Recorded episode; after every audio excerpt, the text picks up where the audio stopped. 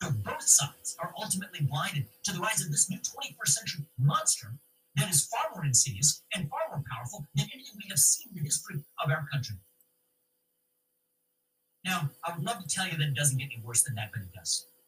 It does get worse. There's a new guest who's shown up on the scene and turned this unholy alliance into a threesome. That's the Communist Party of China. They understand this game more deeply than any of us. There is even a Chinese word for wokeness. Baizu is the word. It literally refers to woke white people in the United States, and they use it to laugh at us. Let me play that one more time. That's the Communist Party of China. They understand this game more deeply than any of us. There is even a Chinese word for wokeness. Baizu is the word. It literally refers to woke white people in the United States, and they use it to laugh at us. They use it to laugh at Us? us. Yeah, he thinks he's white.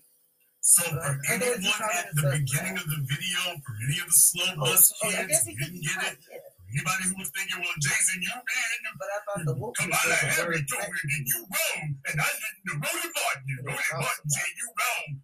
Okay. Black and Brown Coalition.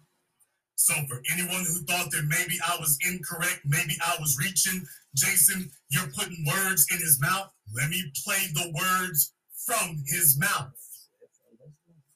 Let me just play those words from his mouth. Now I can really stop tonight's video here, but let me tell you, I've got tons. And not about this guy. I'm just starting it with him because I wanted to give you a very specific, personalized example of what the strategy for white supremacy the next 500 years will be and what it looks like. Now, now that I played for you all the juicy part of it for you to hear, I'm gonna I'm gonna start it over again because he was actually only getting started. States, and they use it to laugh at us. And even worse, they're using they understand this game more deeply than any of us. There is even a Chinese word for wokeness. Baizu is the word.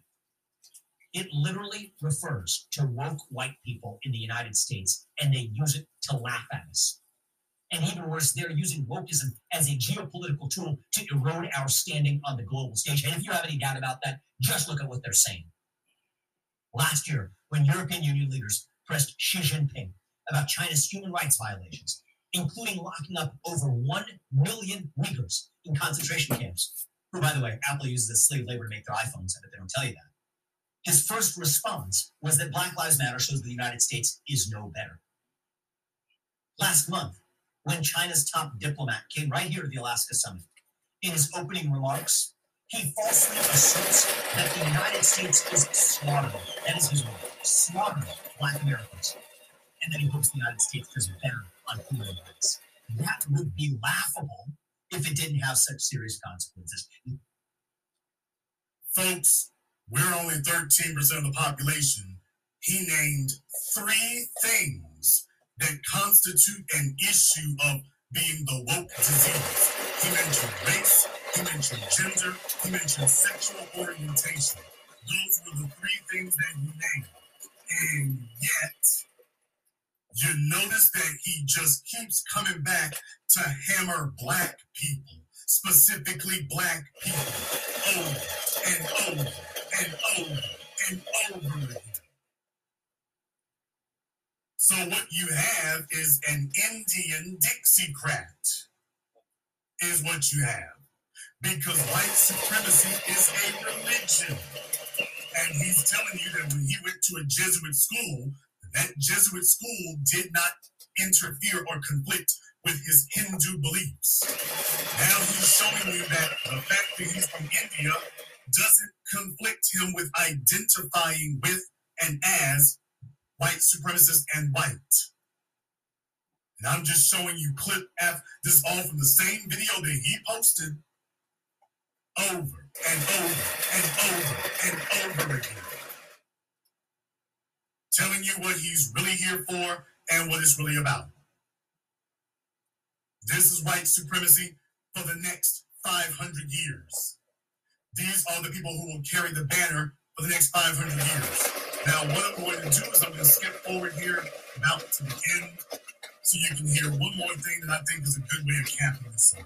The 2020s should be about celebrating what binds us together as a people, the American dream. In pluribus unum, from many, one. The other side might say this is just a load of high-minded drivel because we never lived up to our ideals as a country. And you know what? They have a point. Actually, no, they don't. It's true that America isn't perfect. We weren't perfect at our founding. We aren't perfect today. I will venture to say we never will be perfect as a country. But more than any nation in human history, America is as a people, the American dream. In pluribus unum, from many, one. The other side might say this is just a load of high-minded drivel because we never lived up to our ideals as a country. And you know what? They have a point. Nonsense. The Constitution of the United States was literally written as a document specifically giving rights to white men and by proxy white women and denying even humanity or personhood to black people.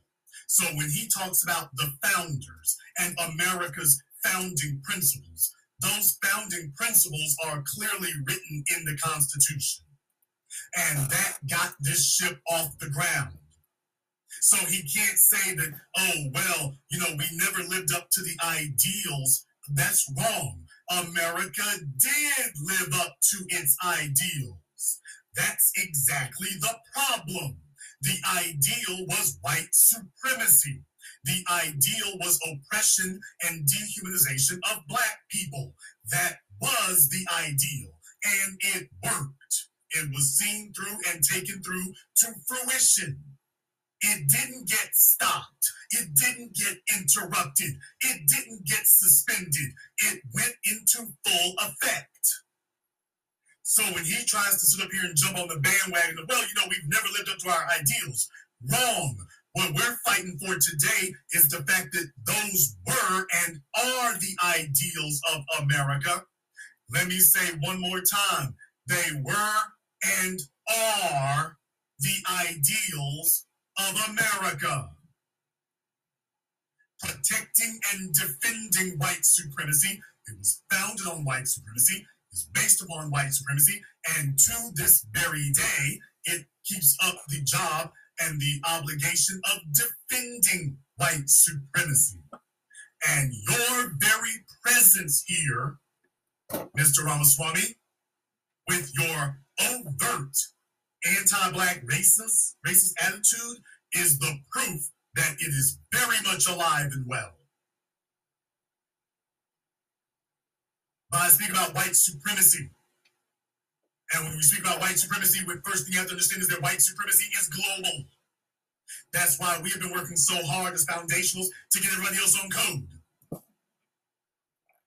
As the foundation, we've been trying to get everybody else on code to accept the reality that we've already pioneered for decades and centuries that white supremacy is a global system. And as such, you should look no further than Britain. And oh well, what do you know, Mr. Rishi Sunak? I'm starting to see a pattern here. I'm starting to see a pattern. Well, a member of the British Parliament asked Prime Minister Rishi Sunak about giving an apology for Britain's record on slavery. This is on the other side of the world. Supposedly the place that got rid of slavery first, as if you get a prize for that. We were the first to stop, to outlaw brutalizing you on British soil, although we did keep our British colonies because, hell, the money was being made over there, so, yeah. And also, you're going to hear something very familiar when you hear her give her uh, complaint about it. But this is on the other side of the world, and it'll be amazing how identical all of it sounds. This month marks 23 years since the passing of the late great Bernie Grant, a former member of this House and the founder of the UK repar- reparations movement in the UK. In his last Prime Minister's questions before his death, he asked for an apology to the people of African descent, living and dead, for our country's role in slavery and colonialism. But since then, prime ministers and heads of state have only ever expressed sorrow, or deep regret. These are not sentiments that are befitting one of the greatest atrocities in human history. And there's been no acknowledgement of the wealth that has been amassed or the fact that our country took out the largest loan it ever has to pay off the slave owners and not the enslaved. Did you all hear that? That our country took out the largest loan it ever has to pay off the slave owners and not the enslaved. Sound familiar? This is not in America. This is not in Indiana. This is not in Ohio. This is not in New England. This is in England. Sound familiar? Oh, yeah, one more thing. Let me go ahead and thread this needle some more. If you'll remember at the Haitian Revolution, what did the French demand of the people that they were brutalizing? They demanded reparations as the slave owners, not as the enslaved, but as the slave owners. So this shows you that this is a white doctrine. That no, everybody, if you had slaves, you're gonna get out the game clean. You're gonna get out the game with your wealth intact. So they're letting you know that they understand the absolute imperative making sure that everyone who participated in the slave trade, everyone who profited off of it, could not be bankrupted. She took out the largest loan it ever has to pay off the slave owners and not the enslaved. So I want to ask the Prime Minister today if he will do what Bernie Grant asked all those years ago, what I have asked and what countless others have asked since, and offer a full and meaningful apology for our country's role in slavery and colonialism and commit to reparatory justice. Yeah. Now, by the way, in case you couldn't tell, she's talking about reparations. So if anyone is wondering whether or not it caught on and whatnot. And she's talking about folk who were in Parliament 20 years ago. But let's be very, very clear. The reparations argument started here with us. We've been stomping on it now for decades. It's catching fire. People are getting more emboldened. They're saying it full throated. They're coming out with it. Now they're having the courage to be able to say that on the other side of the world. Well, your your your non-white prime minister here, Mr. Sunak, representing Dykes. Well, when she says what she says here, understand from a fella here who ostensibly you think has no you know, uh, no cultural dog in the fight, listen to what he has to say. Grant asked all those years ago what I have asked and what countless others have asked since, and offer a full and meaningful apology for our country's role in slavery and colonialism and commit to reparatory justice. Yeah. Uh, no, no, no, Mr. Speaker, but what I think our focus should now be on doing is, of course, understanding our history in all its parts, not running away from it, uh, but right now making sure that we have a society which is inclusive and tolerant of people from all backgrounds. Uh, that's something that we on this house, our side of the house, are committed to doing and will continue to deliver. But trying to unpick our history is not the right way forward, and it's not something that we will focus our energies on. Now, just like Mr. Ramaswamy, Mr. Sunak is Indian. He's second. His parents came to Britain in the 1960s. His parents came to Britain in the 1960s. His parents came in the 1960s. You know, I just couldn't help but notice that so many of these children of these Indian immigrants who finally were allowed to leave from the sandbox in India in the 1960s, so many of them carry a consistent strain of anti Black hostility and aggression.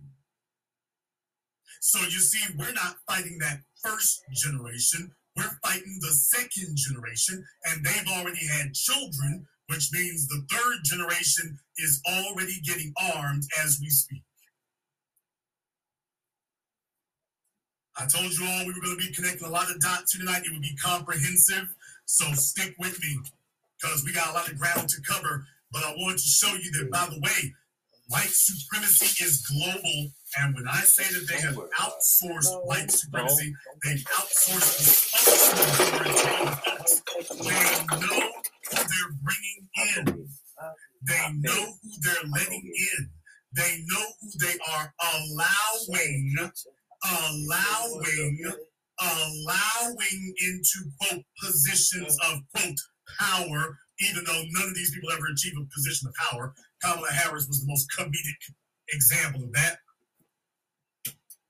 So they're showing you it isn't accidental that you keep running into this over and over again, no matter where you go. Now, I want to show you one more disgraceful thing. You have this black woman here speaking on behalf of black people for reparations for slavery. I want to show you all that this is deliberate and conscious. And commit to reparatory justice. Yeah, uh, well, no, no, no, Mr. Speaker, but what I think our focus should now be on doing is, of course, understanding our history in all its parts, not running away from it, uh, but right now making sure that we have a society which is inclusive and tolerant of people from all backgrounds. Uh, that's something that we on this house are. Do you see behind Prime Minister Sunak? Behind him to his left, do you see her? And we on this house uh, are, kill side of the house are committed to doing and will continue to kill side of the house are committed to doing and will uh, house uh, are kill side of on this house kill side that's something that we on this house kill side of the house are committed to and that we on this house are kill side of the house are committed to Yes, yes, Zaddy, yes. Now we, we already know where she comes from, so we ain't even got to get into that. We already know where she's from. And take a look at the chick next to her. That's not an Anglo-Saxon. That certainly does not look like an Anglo-Saxon sitting to her, her left. So they know the game they're playing. They know what they're doing. They know who they've chosen. They know who they picked. They mm-hmm. know who they've allowed. And they are everywhere. Because if you're going to make white supremacy work for the next 500 years, you got to have all your bases covered and you got to put all the players in a position years and decades ago. Years and decades ago, you got to have all your players and all your pieces in place. You can't just jump up in 2023 and start putting them together. No, you got to start when black yeah, folk right. were making our moves in the 1960s. Mm-hmm. These other folks were making their moves to counter us at the exact same time. It should be absolutely no coincidence that when we got a Civil Rights Act, they also passed an Immigration Act. We get civil rights starting to get rolling, and then they say, oh, we better get an Immigration Act together. And I submit to you all that decades later, by the fruit from the tree, now you can see what the strategy was. These are the children of the immigrants that they wrote the Immigration Act for. These are their children. and they knew that this was what it was going to be. Because they engineered it. Gotta take care of her. White supremacy is global and is digging in its heels. The two socioeconomic capitals of the world, New York City and London. And take a look at who's in charge. James doesn't say a whole lot about who's in charge. Oh, wait a minute now. You have to understand if you're gonna make this work. I've shown you the intellectuals. Now we're going to take this to the other end of it because you see, every ruler class has to have a labor class who executes the dirty work. And who would that be? Oh, right over here. Now, folks, wait till you hear this. This is from Fox 5 in New York City. Those illegal aliens who've been getting bust up there by Texas Governor Greg Abbott and Florida Governor Ron DeSantis and other states all it took was 20,000 of them to make New York start screaming and squealing. But listen to this story from Fox 5 out of New York. Brace yourselves is all I can tell you. Since arriving in the city, many asylum seekers are picking up various day jobs in order to make ends meet. Fox 9 Jessica Formoso caught up with some of them this morning as they waited to be taken to a job site.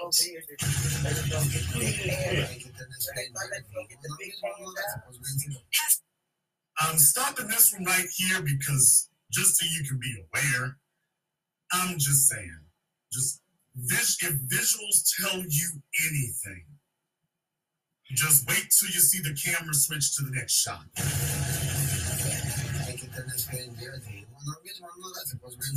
faith in God and don't give up.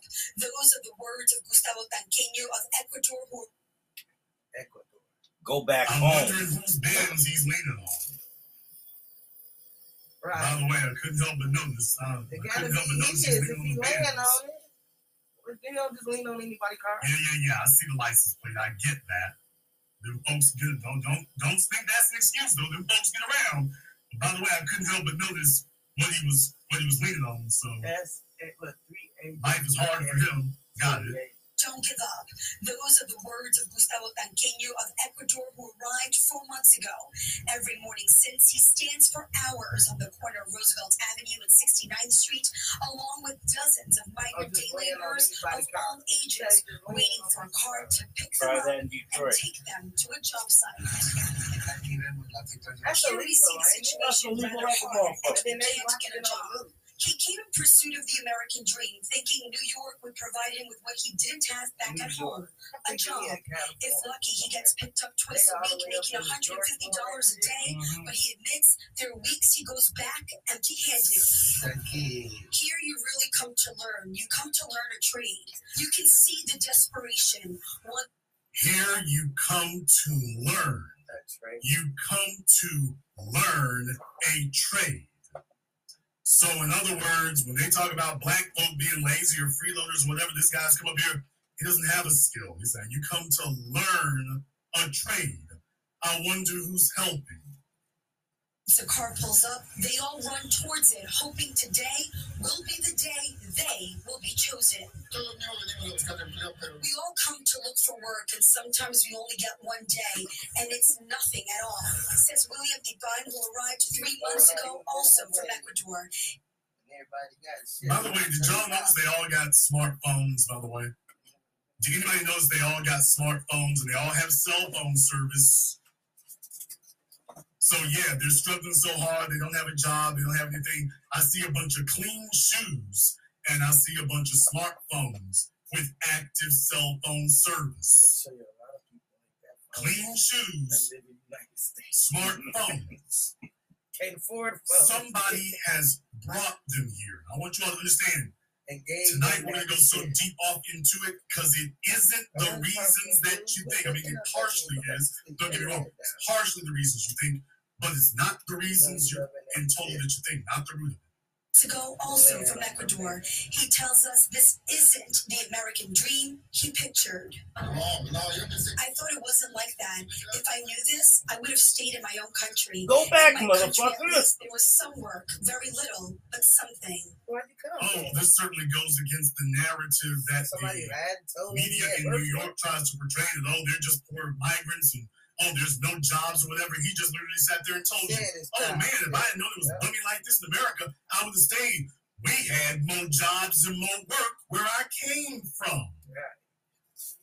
So why did you come here? Who told you? Who sent you, nigga? So let me get this straight. He came all the way up here, now the media has to admit. Oh, by the way, he's saying that he was better off where he came from. Then why are you imploring so many of them to come here if there isn't the quote work and there isn't the jobs? Because we told you, yeah, there's no jobs, y'all like that. We got 20 folk up here who can't get jobs now. So mm-hmm. why are you still demanding and trying to give them egress to get here? You're flooding the zone. You're over flooding it. You're overcrowding it. Why are you doing that when you know that it's not real? That's New York. Why don't we hop on over to Chicago? Migrants coming to Chicago overwhelmed city service. Number of migrants coming to Chicago overwhelmed city services. Nonprofits are stepping in to fill the void. WGN's Andrea Medina spoke with one family about the help they're receiving, and she joins us live from the South Side tonight. She joins us live from the South Side.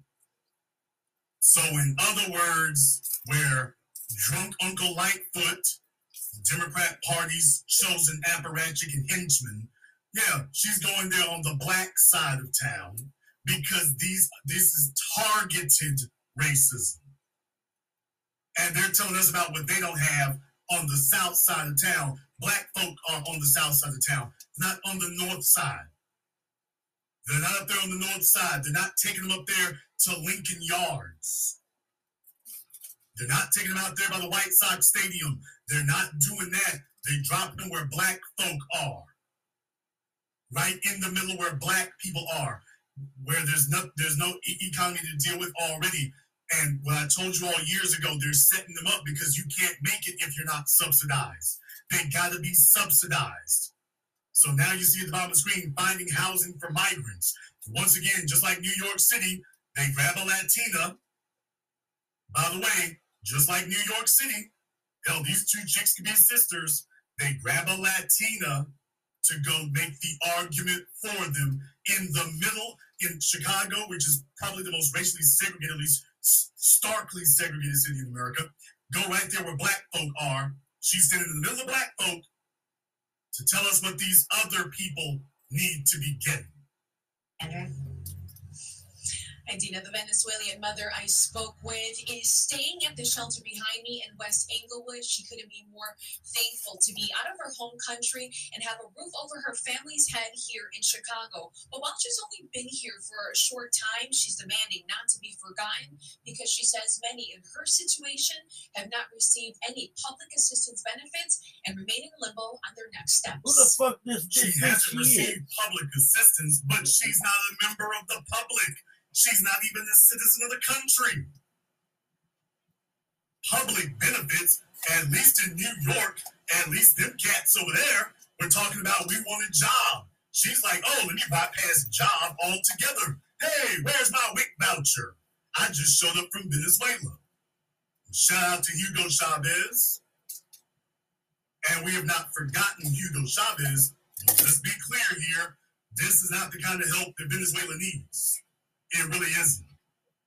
because she says many in her situation have not received any public assistance benefits and remain in limbo on their next steps.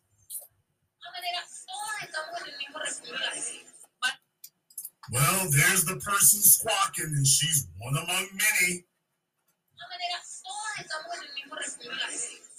Madeleine is part of a recent wave of migrants from Venezuela seeking asylum in the U.S. She arrived to Chicago from Texas with her five kids by plane almost a week ago.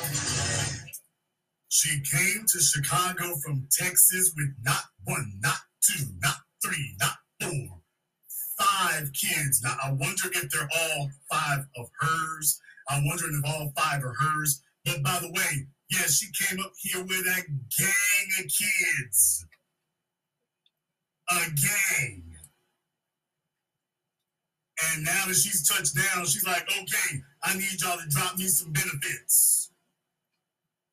The wave of migrants from Venezuela seeking asylum in the U.S. She arrived to Chicago from Texas with her five kids by plane almost a week ago and is staying at the Olive Branch Mission in West Englewood. Oh, nosotros de verdad le agradecemos mucho al refugio donde nos, nos, nos ubicaron. She says we're grateful to be staying where we are. We have a bed, food, and have also received coats. But the mother goes on to say living conditions are not ideal for the children. No estamos en el lugar indicado donde los She says we're not in a place where our kids' mental health is prioritized or where they can run around and play. At the same time, the mother adds she feels disconnected. donde nos Weren't, weren't you supposed to work this out with your children's father back in Venezuela? For all the passport bros who want to tell you about how much more family oriented women from South America are, they literally standing out here by the dozens. No men in sight. But by the way, next time somebody wants to try to lecture you about uh, how ladylike and traditional values and all that, They ain't nothing like the black women yeah, they, they know about family. They know about family here too. The baby mama said, let me grab all the cherry. And let me go see if there's a tannin for something up there from, from here on in. They will be foot to the floor. I want to show you this video from Urban International. Miami's first super tall skyscraper, the Waldorf Astoria Miami, which is under construction. Listen to the first 60 seconds. Believe it or not, this stack of nine glass cubes is set to become the tallest building south of New York City and Miami's first super tall skyscraper. At 1,049 feet tall and precisely 100 stories. Welcome to the brand new Waldorf Astoria, Miami.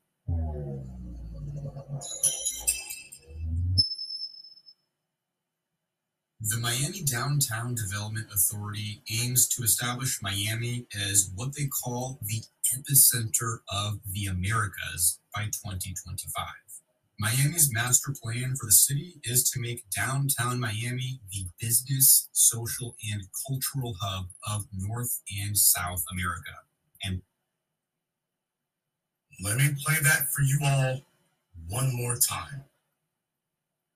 The Miami Downtown Development Authority aims to establish Miami as what they call the epicenter of the Americas by 2025. Miami's master plan for the city is to make downtown Miami the business, social, and cultural hub of North and South America. And projects like this are doing just that.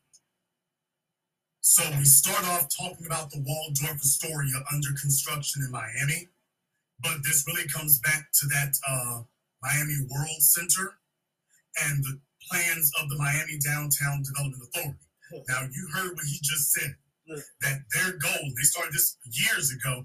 Their goal was to make Miami the epicenter of the Americas. That is North America and South America. And folks, if you doubt, I've taken the liberty of going to the Miami Downtown Development Authority website. I want to read this for you here so that you understand how serious they are. 2025 Downtown Miami Master Plan, folks, not 2055, not 2035, 2025. You got less than 24 months. The goal of this downtown Miami master plan is to connect and maximize the potential of the Central Business District, the Arts and Entertainment District, Brickell, and Miami's celebrated waterfront. Building upon previous plans and studies, this master plan provides specific action oriented implementation items that will increase the livability of downtown, encourage private uh, encourage private sector investment and ensure the proper investment of public dollars. This master plan will outline a series of projects that support the goal of transforming downtown Miami into the epicenter of the Americas. Not 2055, not 2045, not 2035, in a year and a half.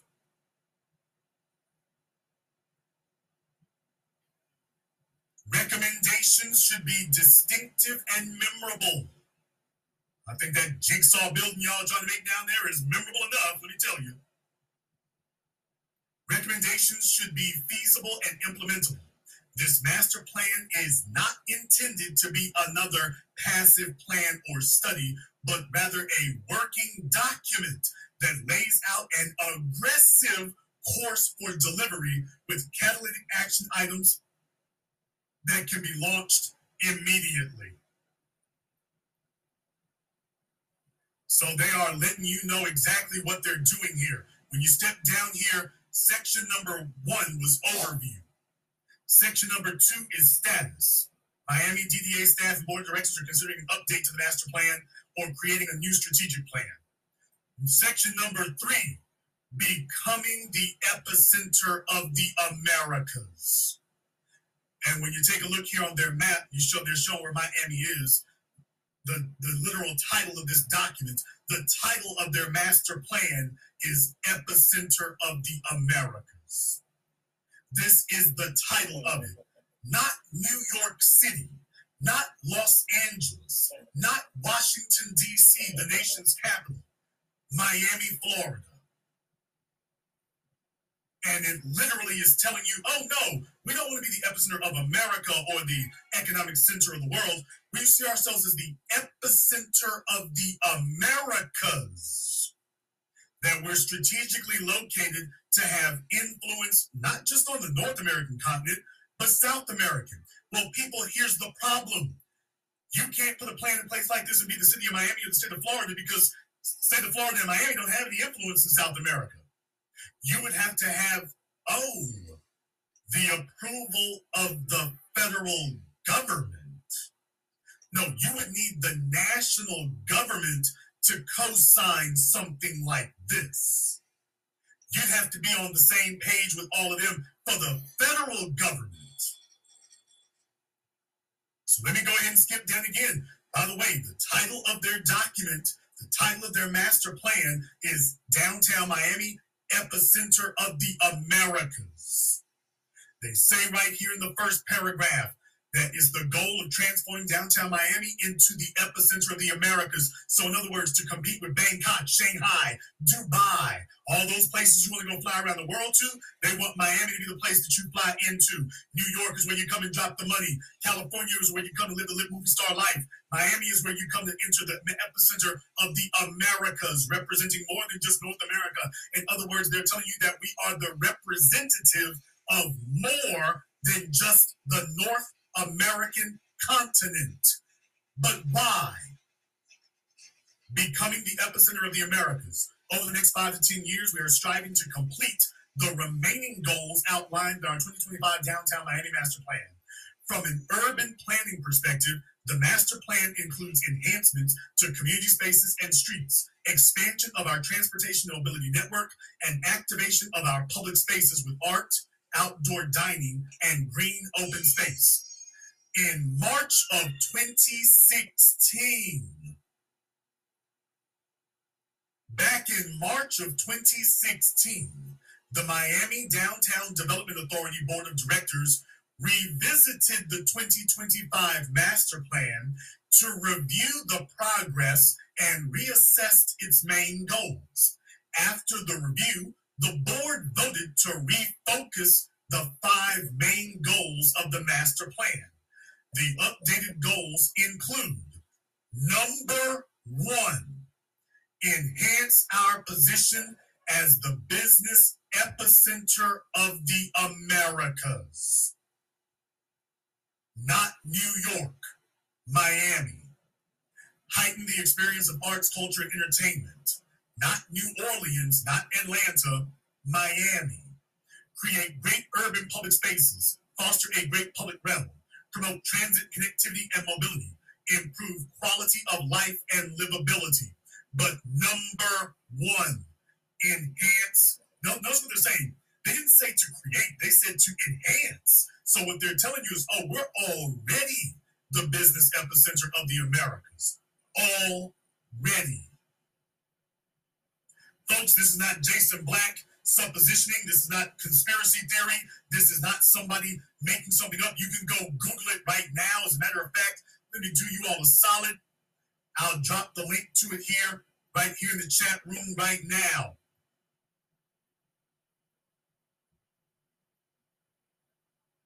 There goes the link for you. Whether you're watching this live or recorded, you can go to their website yourself and see it that this is the plan. But Jason, why would they be going so whole hog for a plan like this?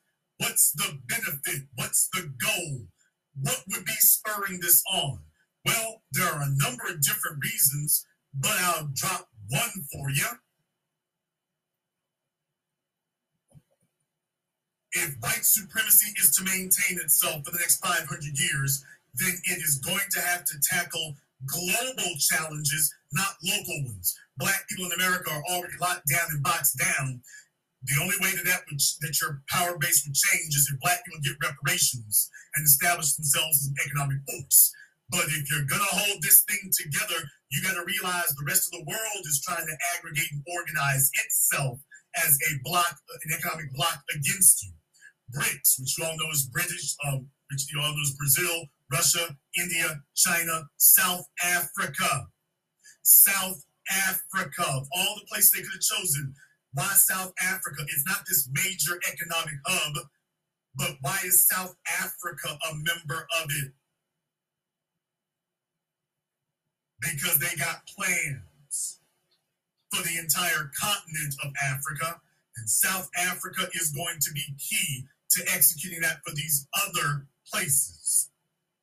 Now, I want you all to understand how far this goes. I told you I was going to take you deep into this at a level that nobody else has. You are witnessing as the Eastern hemisphere of the world is organizing itself for socioeconomic and possibly literal military combat against the West.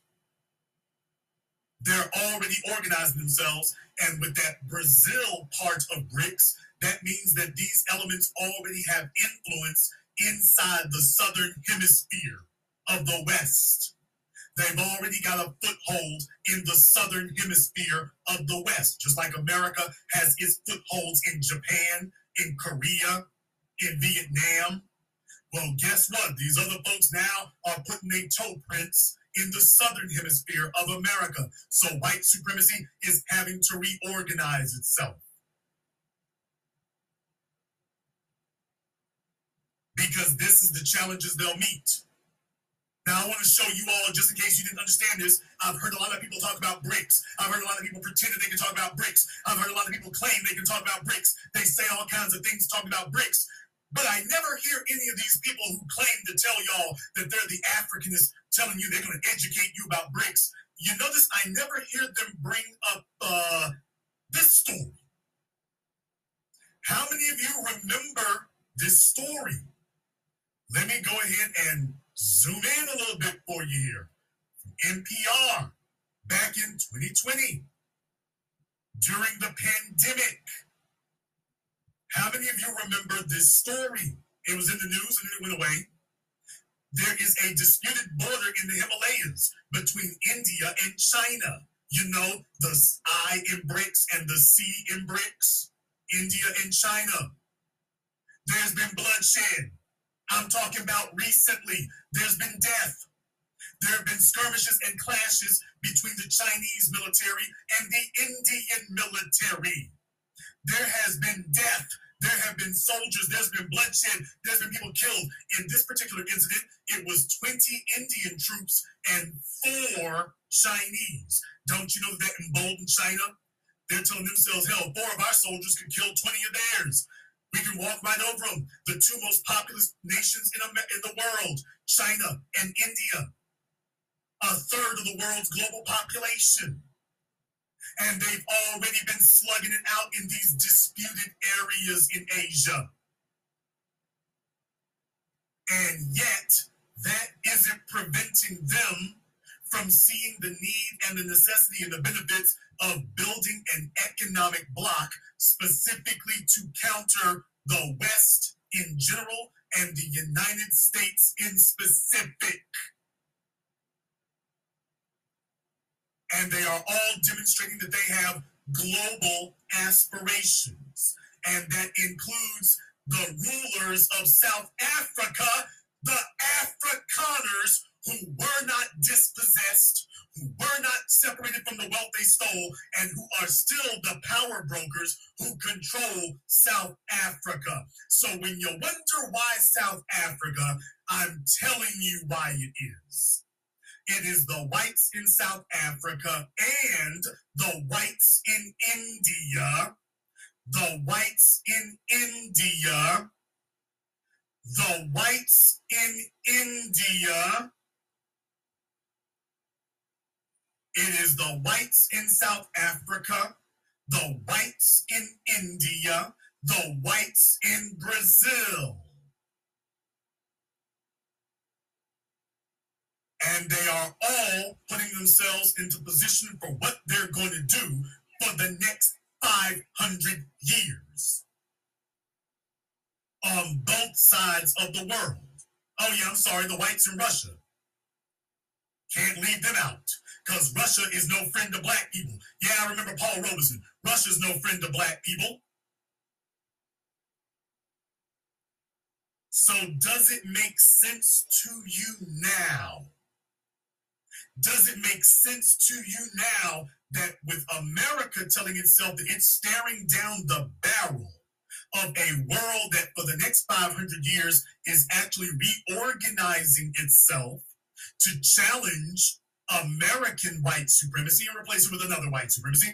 Does it make sense to you now that America would see an extreme urgency in propping itself up, in gathering strength from wherever it can, to marshal together the genetic legacy wherever they can? Because you see, they won't control anything.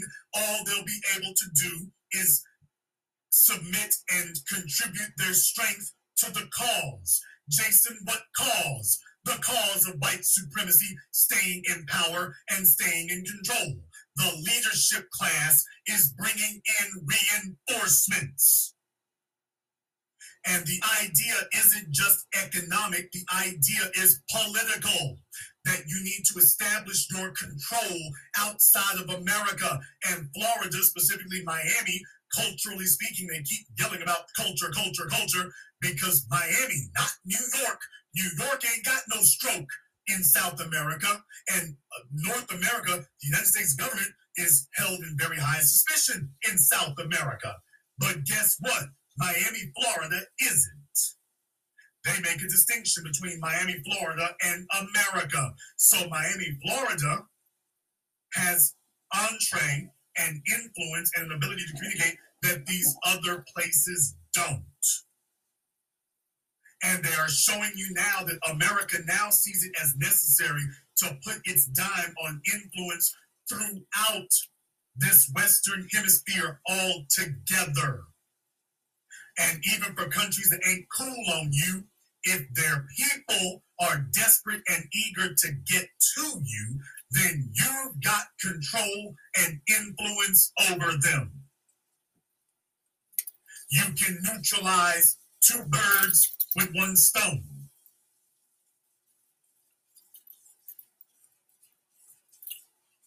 Will it work?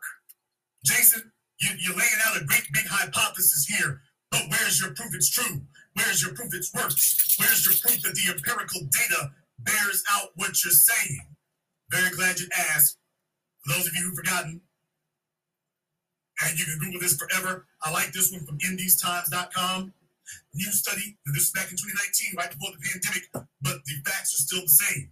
New study says the median black family will have zero wealth by 2082. You'll see other articles that show that you'll have zero wealth by 2053. Many people would argue that we have zero wealth today. But they definitely want to make sure that they submit this in concrete forever. And if you're going to submit something like this in concrete forever, long after you're dead, that means you have to have kicked up a tsunami before you got buried in the ground. You have to kick up a tsunami. And I submit to you today that's exactly what they've done. Now, the article here says the story of the growing inequality in the United States has many dimensions. There is an overarching story of the last four decades of polarizing income, wealth, and opportunity. Well, they're certainly making sure that some of these other folks here get opportunities, whether they want or not. They're certainly propping them up. Black folk have never received this level of uh, help and assistance, by the way.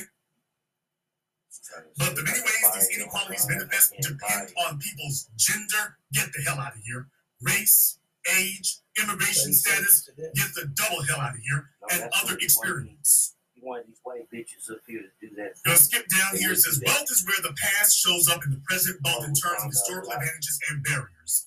Measures of wealth, what you own minus what you owe, reflect the multi-generational story of white supremacy and asset building.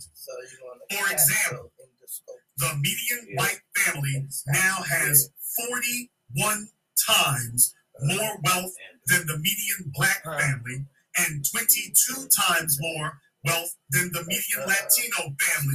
Y'all don't need no help. Y'all are good. Y'all real good. You're way closer to white folk than we are. You're good.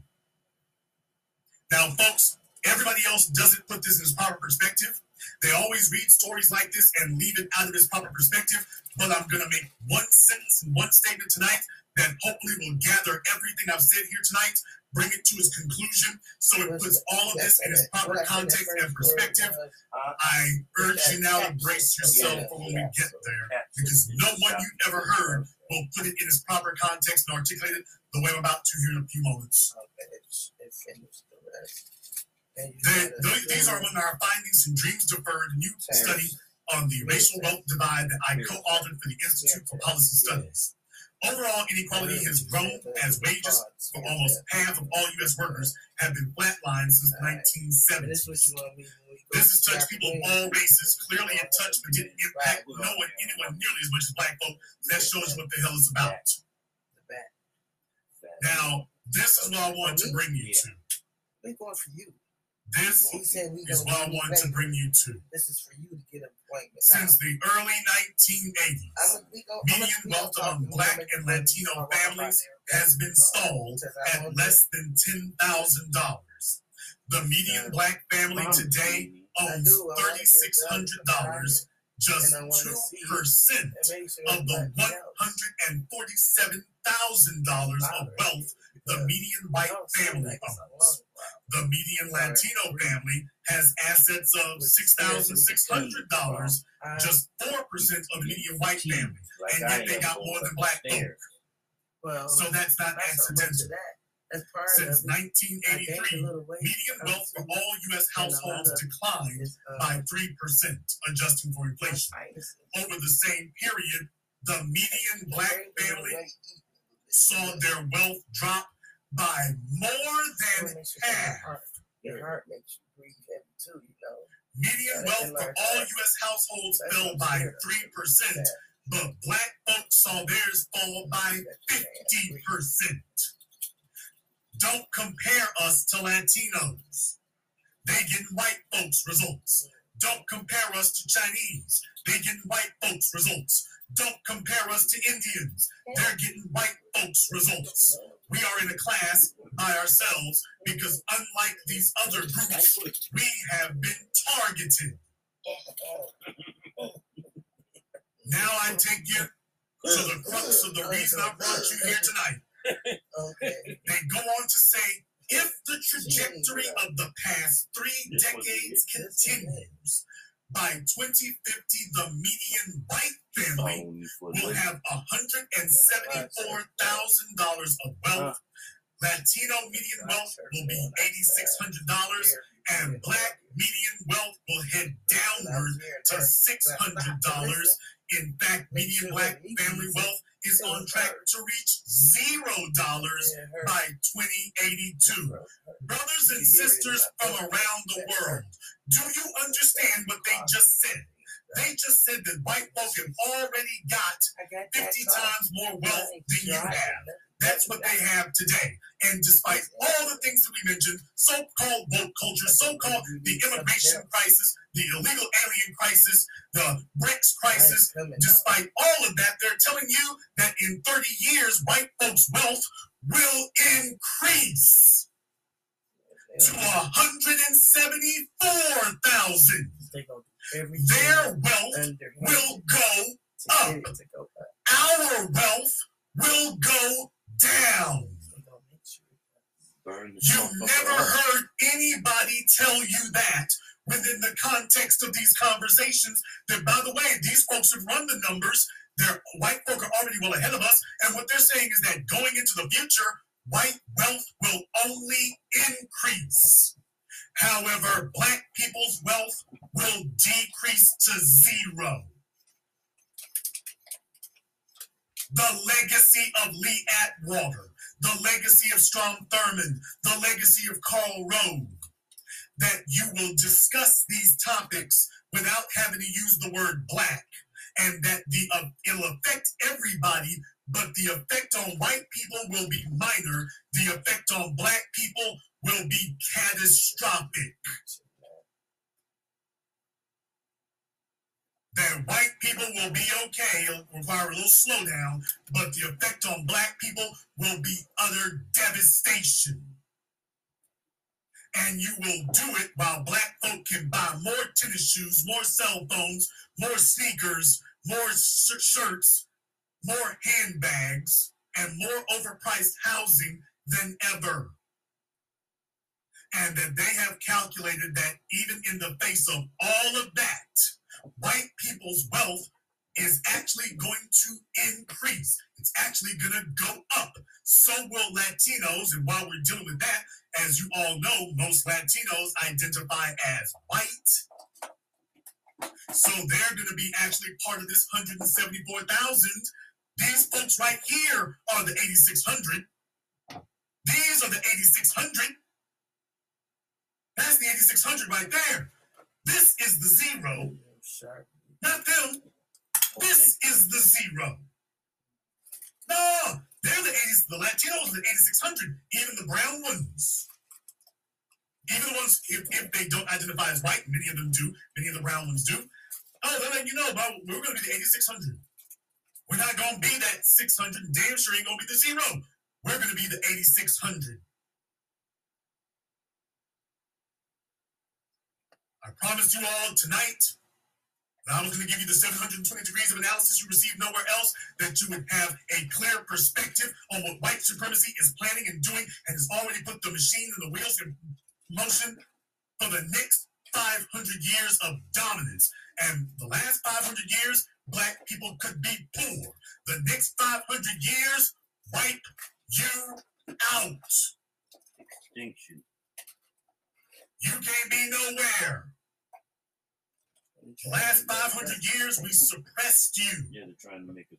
The next 500 years, elimination. And everybody who goes with the program, everyone who signals that they're on the team, everybody who makes it clear that they ain't gonna rock the boat, they're not gonna cause any problems. They're just looking to improve their position in the white supremacist system, but they have absolutely no interest whatsoever in overthrowing it. All of them are slated to be good. Why, you will get to join us in establishing the empire of the Americas. But you first have to let us know that you are not going to be in league with the only threat to white supremacy. That ever lingering black presence that threatens to bring the whole damn thing down because they are the only group who has been historically and currently is against white supremacy. Everybody else is all for it. We're the only group against it. That took me almost an hour and a half, but I think it's been worth your while for me to be able to play prosecuting attorney and lay out the case in its entirety with every detail so that you understand that we're not going on hyperbole and we're not going on rumor and innuendo. That when you see this happening right here, you know damn well this only helps what's going on in Miami. And that only helps going on in Florida, but it will not stay there because I mentioned in Miami, California is already the sixth largest economy in the world. And what did she sit up here and tell you in their piece here on uh, NBC? That when they come over here, yeah, they're looking to see if they get mobbed up at the border. The same journey that you made. A lot of information, trust me. social media sites are even giving tips on where to cross. Here in California, it's considered a better bet over Arizona or Texas. Yeah, these places that want to bolster their economies. And let's be clear if you're going to build something like this thing in, in, in Miami, you're going to build something like this, that's going to require a lot of labor, isn't it? And by the way, the cost on this thing they're talking about is pretty damn cheap, to be totally honest. Let me go ahead and get into that too. So you can find out they're actually talking when it compared to New York or California, the building cost they're actually talking about is actually eh, relatively cheap. the tallest one, consisting of 360 residential condos and a five star hotel with over 200 rooms managed by Hilton. The structure Way a square foot in Miami.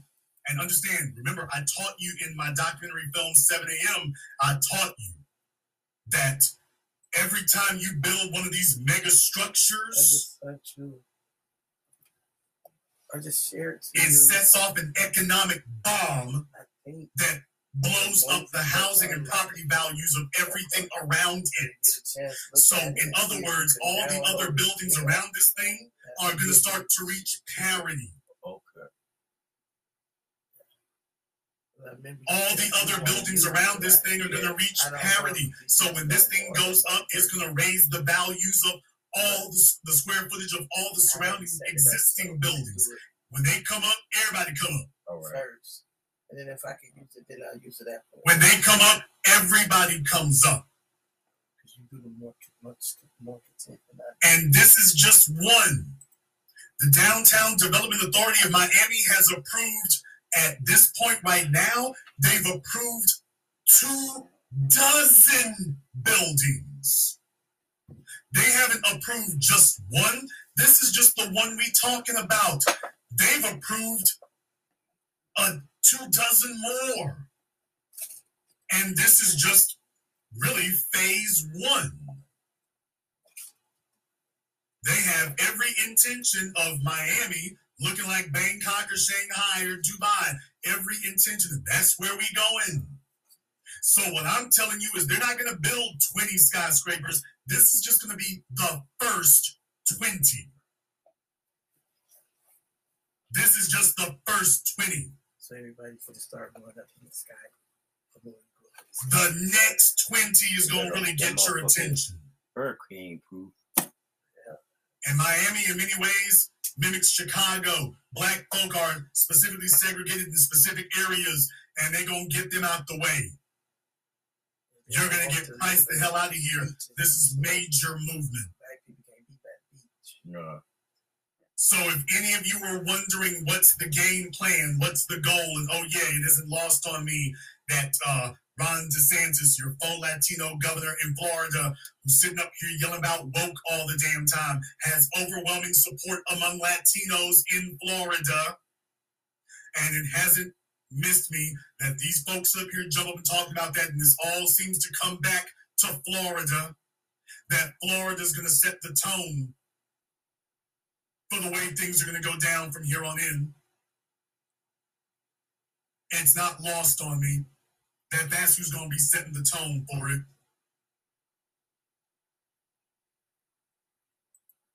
My job is to make sure that you have all the intellectual firepower and knowledge and insight that you can possibly have so that you're not relying and groping on rumor and innuendo and your uninformed uncle fresh out the joint. That you have somebody who can show you specific examples and show you how all the pieces hook together. Buffer classes of individuals brought over here decades ago for the purposes of prepping the groundwork. Because if you're going to destabilize black folk, you got to start early. Five decades later, the tree is bearing the venomous fruit. And now they have taken up the mantle and the words and the vocabulary of the white supremacists, and they're specifically targeting us, both in America and abroad.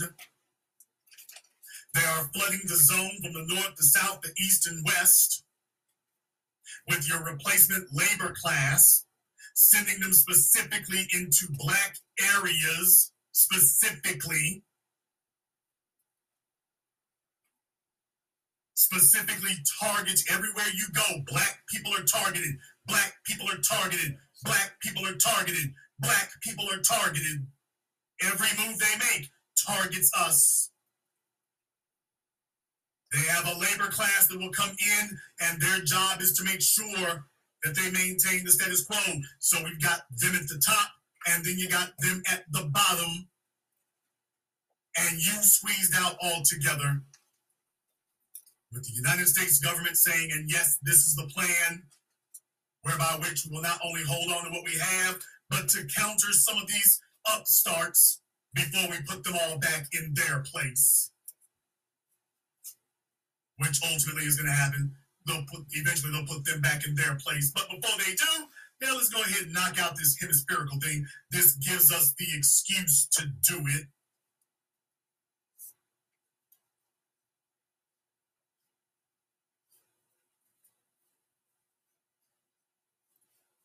The reason why I have the black channel is so I can go in the long form about these things, so I can connect all the dots so that you leave here fully informed. Now you understand what the vision is. Now you understand how the machinery works and how it's all connected. Now you understand the plan of white supremacy for the next 500 years.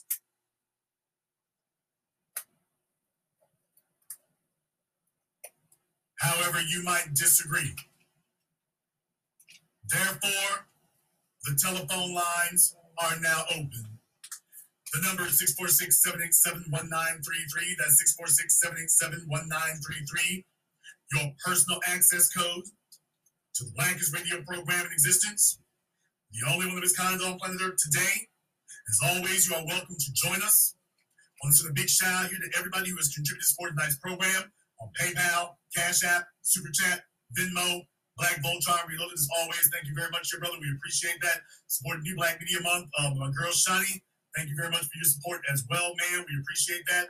Thaddeus Jones II and everyone else who has contributed to support tonight's program. We thank you very much here. We're going to take a very brief commercial, non-commercial break. When we come back, we'll be taking your phone calls.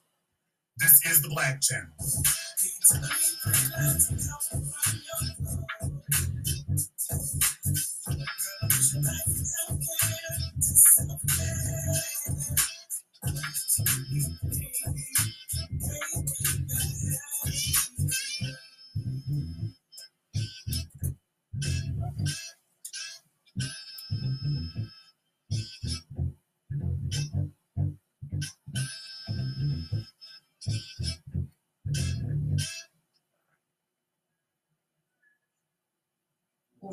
Yours today to experience all the benefits of Ashkickin natural body butter with skin so smooth and soft. We'll thank us for it. Shop Ashkickin online. That's A S H K I C K I N dot com.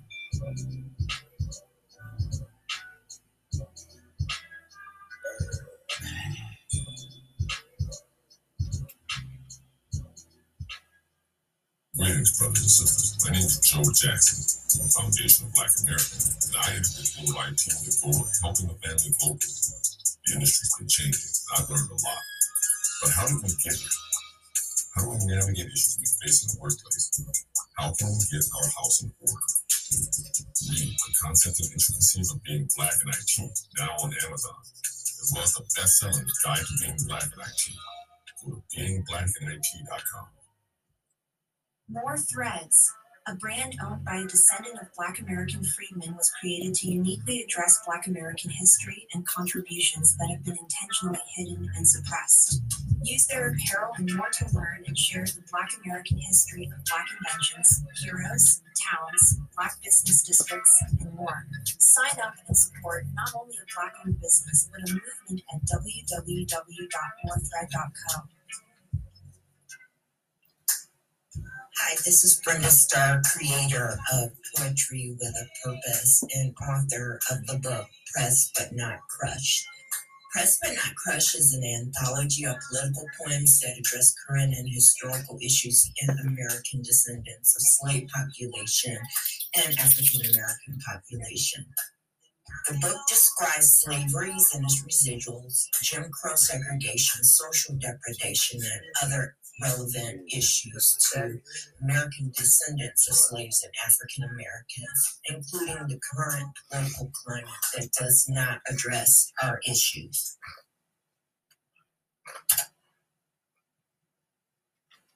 This is Black Channel. I am your host, your brother, your humble servant, the Black Authority, Very glad to have you all with us here this evening, and the telephone lines are now open. The number is 646-787-1933. That's 646-787-1933, your personal access code to the Blackest Radio program in existence. I want to thank everyone who's contributed to support tonight's program here as well. So to um, Tamara, thank you very much for your support. Mr. Richburg, Mr. Baker, and everyone else, thank you very much for supporting the program here tonight. We have been talking about white supremacy for the next 500 years and how that's going to go and what that's going to look like, what they're doing it for, and why it's happening. Connecting all the dots, why it is that going forward they'll be foot to the floor. So let's go ahead and get you to weigh in on that. We're going to go ahead and go to the phone lines here. Let me get caller from area code 860. You're on live with the Black Channel. What's your name? Where are you calling from? Hi, Jean from Hartford County, Connecticut. Okay, what is your name? Hello? Jean from Hartford County, Connecticut. Hello, Jane. And what's on your mind? Jean, Jean, Jean, J E A N.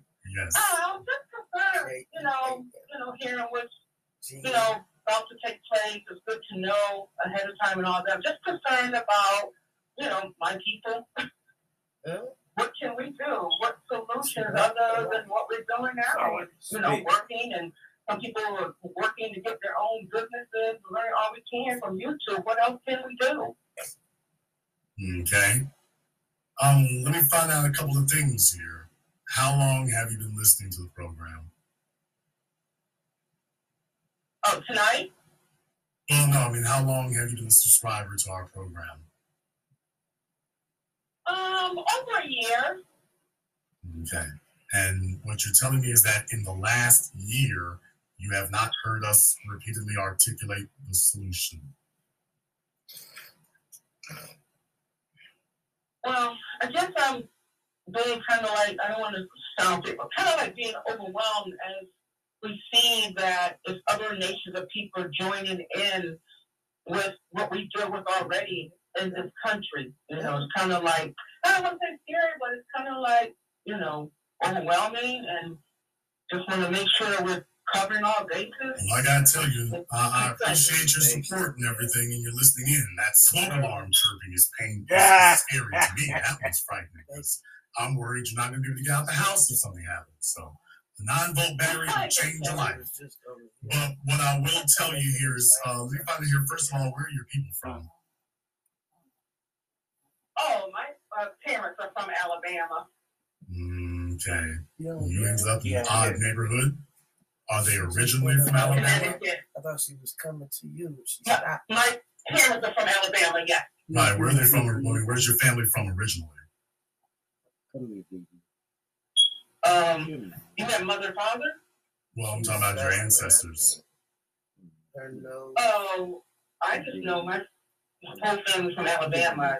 Uh, um, you know, African American. Sounds interesting there. Well, here's what you need to remember. Our job is to make sure that you are properly informed about the situation that you find yourself in, not improperly informed.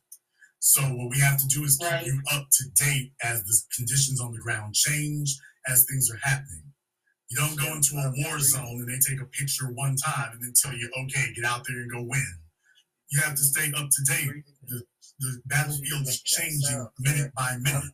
You need to know what's happening. You need to know where there are more soldiers aggregated. You know where they're moving.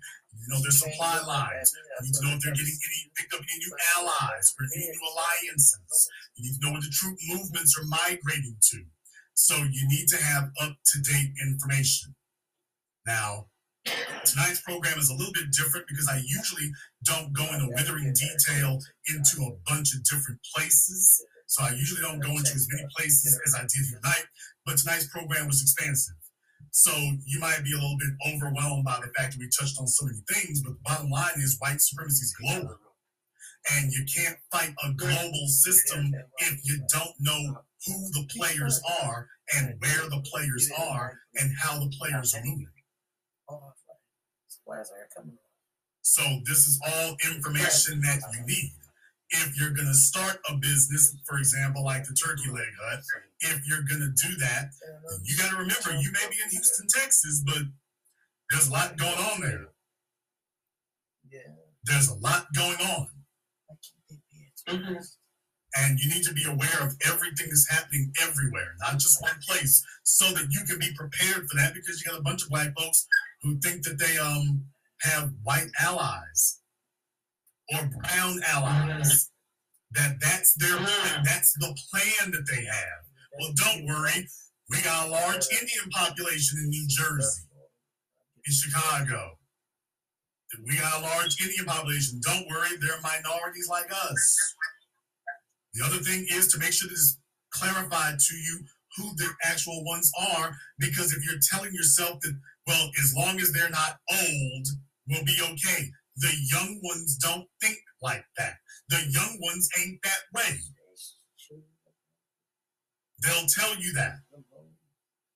And then you'll turn around and get blindsided. They'll sit here and tell you, you have to understand, these folks being given big money. This Ramaswamy dude, he comes from big money. He's doing interviews with Jordan Peterson. He was on Meet the Press earlier today. They asked him about everything except his racist comments. They asked him about transgender, asked about everything except his racist comments. They mentioned it at the beginning. Chuck Todd mentioned it at the beginning, never came back to it. Now, young people need to be fully informed so that they recognize the trick bag and the code language when they hear it. So that they look for those things because he'll sit there and tell you that the issue is being woke. He named three things when he started, but I'm like, hey, you better keep listening. When you let him keep talking, you heard him finally narrow it down to who he's really after, and he kept coming back to it, back to it. He mentioned gender twice. He mentioned black folk, what, a do- half a dozen times or more? Name three things, but hammered on only one. And then you come back to Sunak, and then you go to these other places. So when you're sitting there asking, no, what do we do about it?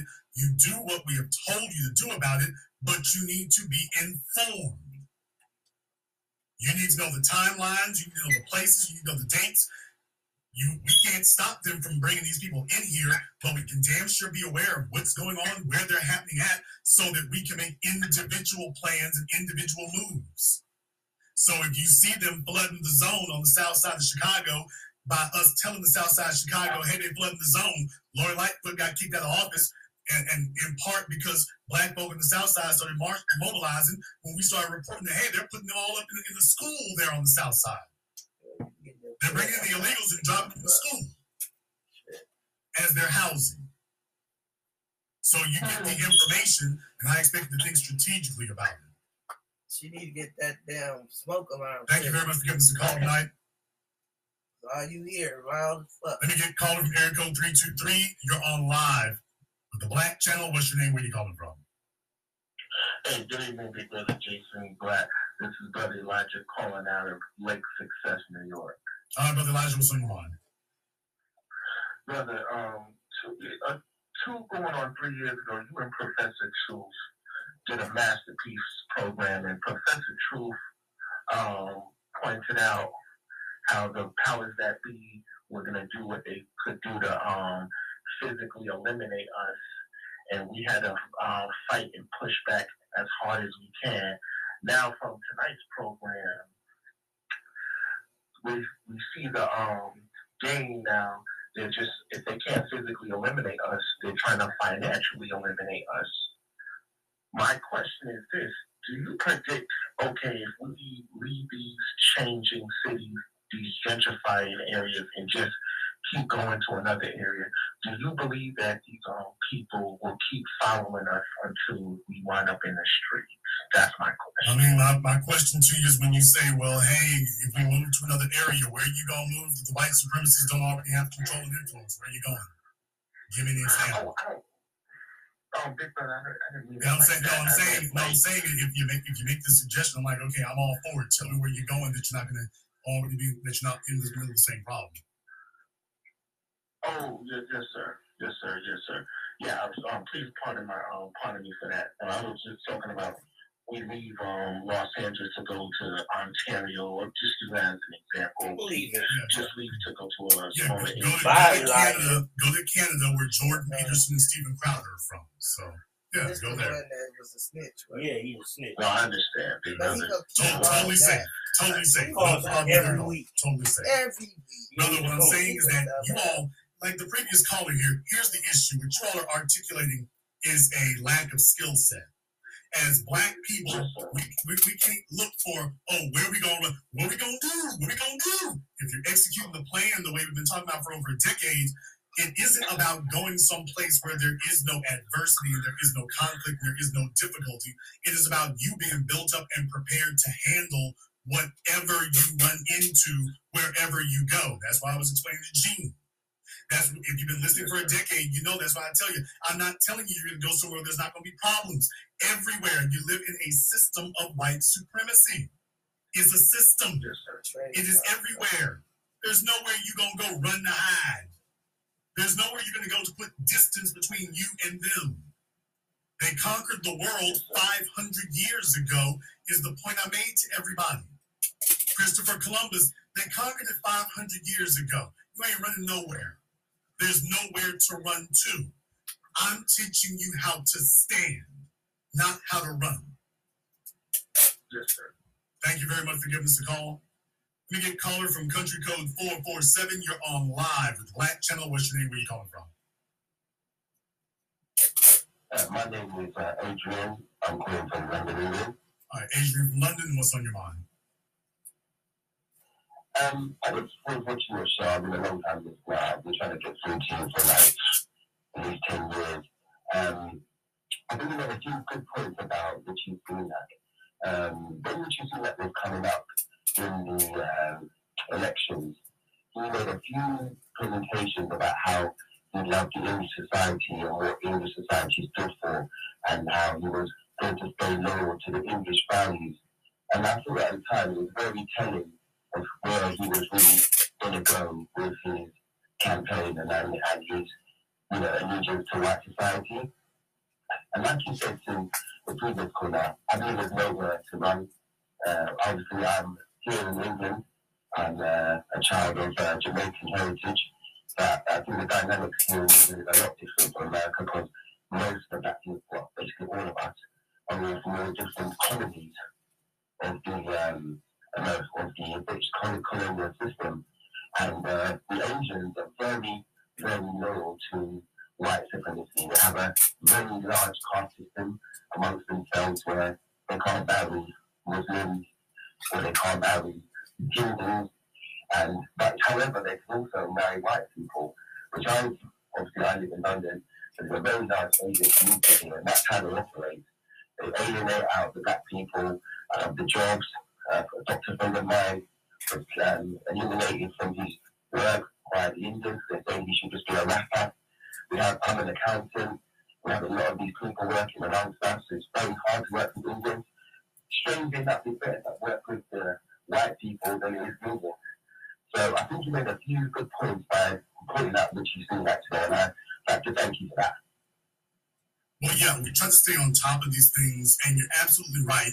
You know, anyone who knows the history of India knows that it was a British colony, and really intellectually and culturally, it still is.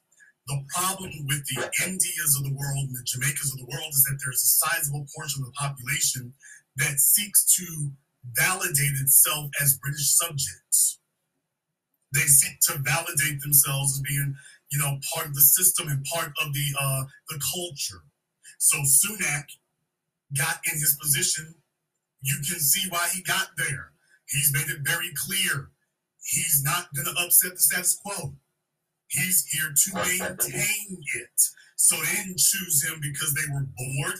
They chose him because he let them know, oh, I'm here to maintain the status quo. And he believes it. This was the problem that black folk had with Barack Obama. Black folk in America simply couldn't wrap their heads around the idea that you could have a black person who was a full-throated, full, fully invested white supremacist uh, acolyte. Black folk couldn't look, hey, he's he's identifying racism, he's speaking on it, he's mentioning it here, he's he's acknowledging it exists, and then turns right around and upholds the status quo. That has been the psychological stumbling block that black folk have had all this time. This is why we're banging the drum because black folk in America are a certain population. black people in Britain are half that. And you're seeing you're seeing a dynamic where right now in America, they're letting in the Latinos and the Asians and the white immigrants, but they're flying the Haitians back where they came from. And over there in Britain, you're seeing the same thing. They're gathering up the black immigrants, the black, I'm sorry, the black illegal immigrants. They're gathering them up. They're making plans to do that. But everybody else, yeah, we'll, we'll, we'll be a little hands off with them. But for the black ones, they're doing the same thing they're doing over here in the States. They're filtering them out. I don't know if you've heard about the uh, scandal that we had over here. Yes. Um, where we had people like my uh, grandfather who came over here and built the um, uh, built up the, uh, the, the, the motorway system that they didn't have at the time, and was doing all the uh, train and rail systems. And then he actually was a obviously got a British when he had a British passport. And what they did was they just changed the rules and so that everyone who came with a British passport from the colonial countries, they no longer are uh, citizens, and then kicked them out of the country.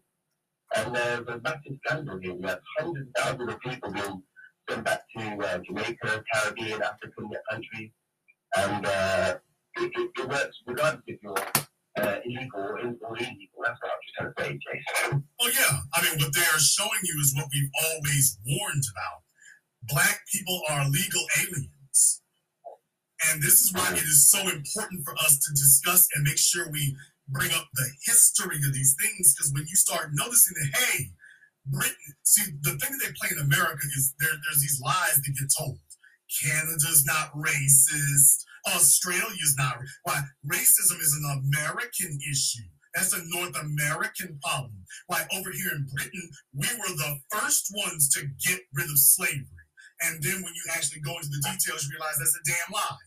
You only got rid of slave, you only outlawed slavery on, on the British continent, not continent, but in the British nation itself. But that wasn't even where slavery was being practiced.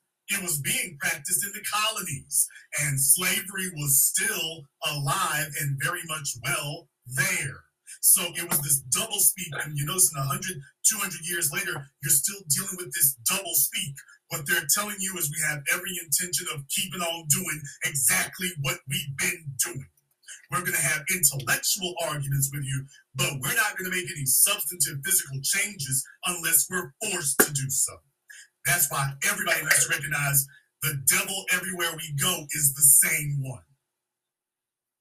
Well, it's as well. The UK, especially the UK government, consider consider America one of their colonies. Just a colony that's obviously going independent, like Australia or, or Canada. That's how it's viewed over here. It's not viewed like there's a separation, there's a more of a that cousin relationship because obviously they were making over there the slavery was happening uh, that was being funded by being funded by Oxford University, funded by all of our institutions over here, Lloyds Bank, Barclays Bank, and uh, and millions were made, and they were living off the profits over here. That's why in America, all of the most of the places are named after areas like where I live, Harrow, uh, all these Abington areas. It, it's um, they make them a very it's, it's connected all the way through. The connection is never done really. That's why it's important for us to talk to each other, make sure everybody's on code, make sure everyone understands, make sure everybody gets it. So they're not having stupid arguments. So the children are not sitting up here because, as you know, brother, in, in Britain, the first thing them fellas do when they get off the plane or the boat from Nigeria or Jamaican, they're like, hey, where the white women at? Point me, we, we, point me straight to it. That's that's the number one thing they do. And then next thing you know, here comes Win, but then here comes Windrush, and the white chick you was laying up with ain't nowhere to be found. And you know, you mentioned those two people that were sitting next to um, the prime minister.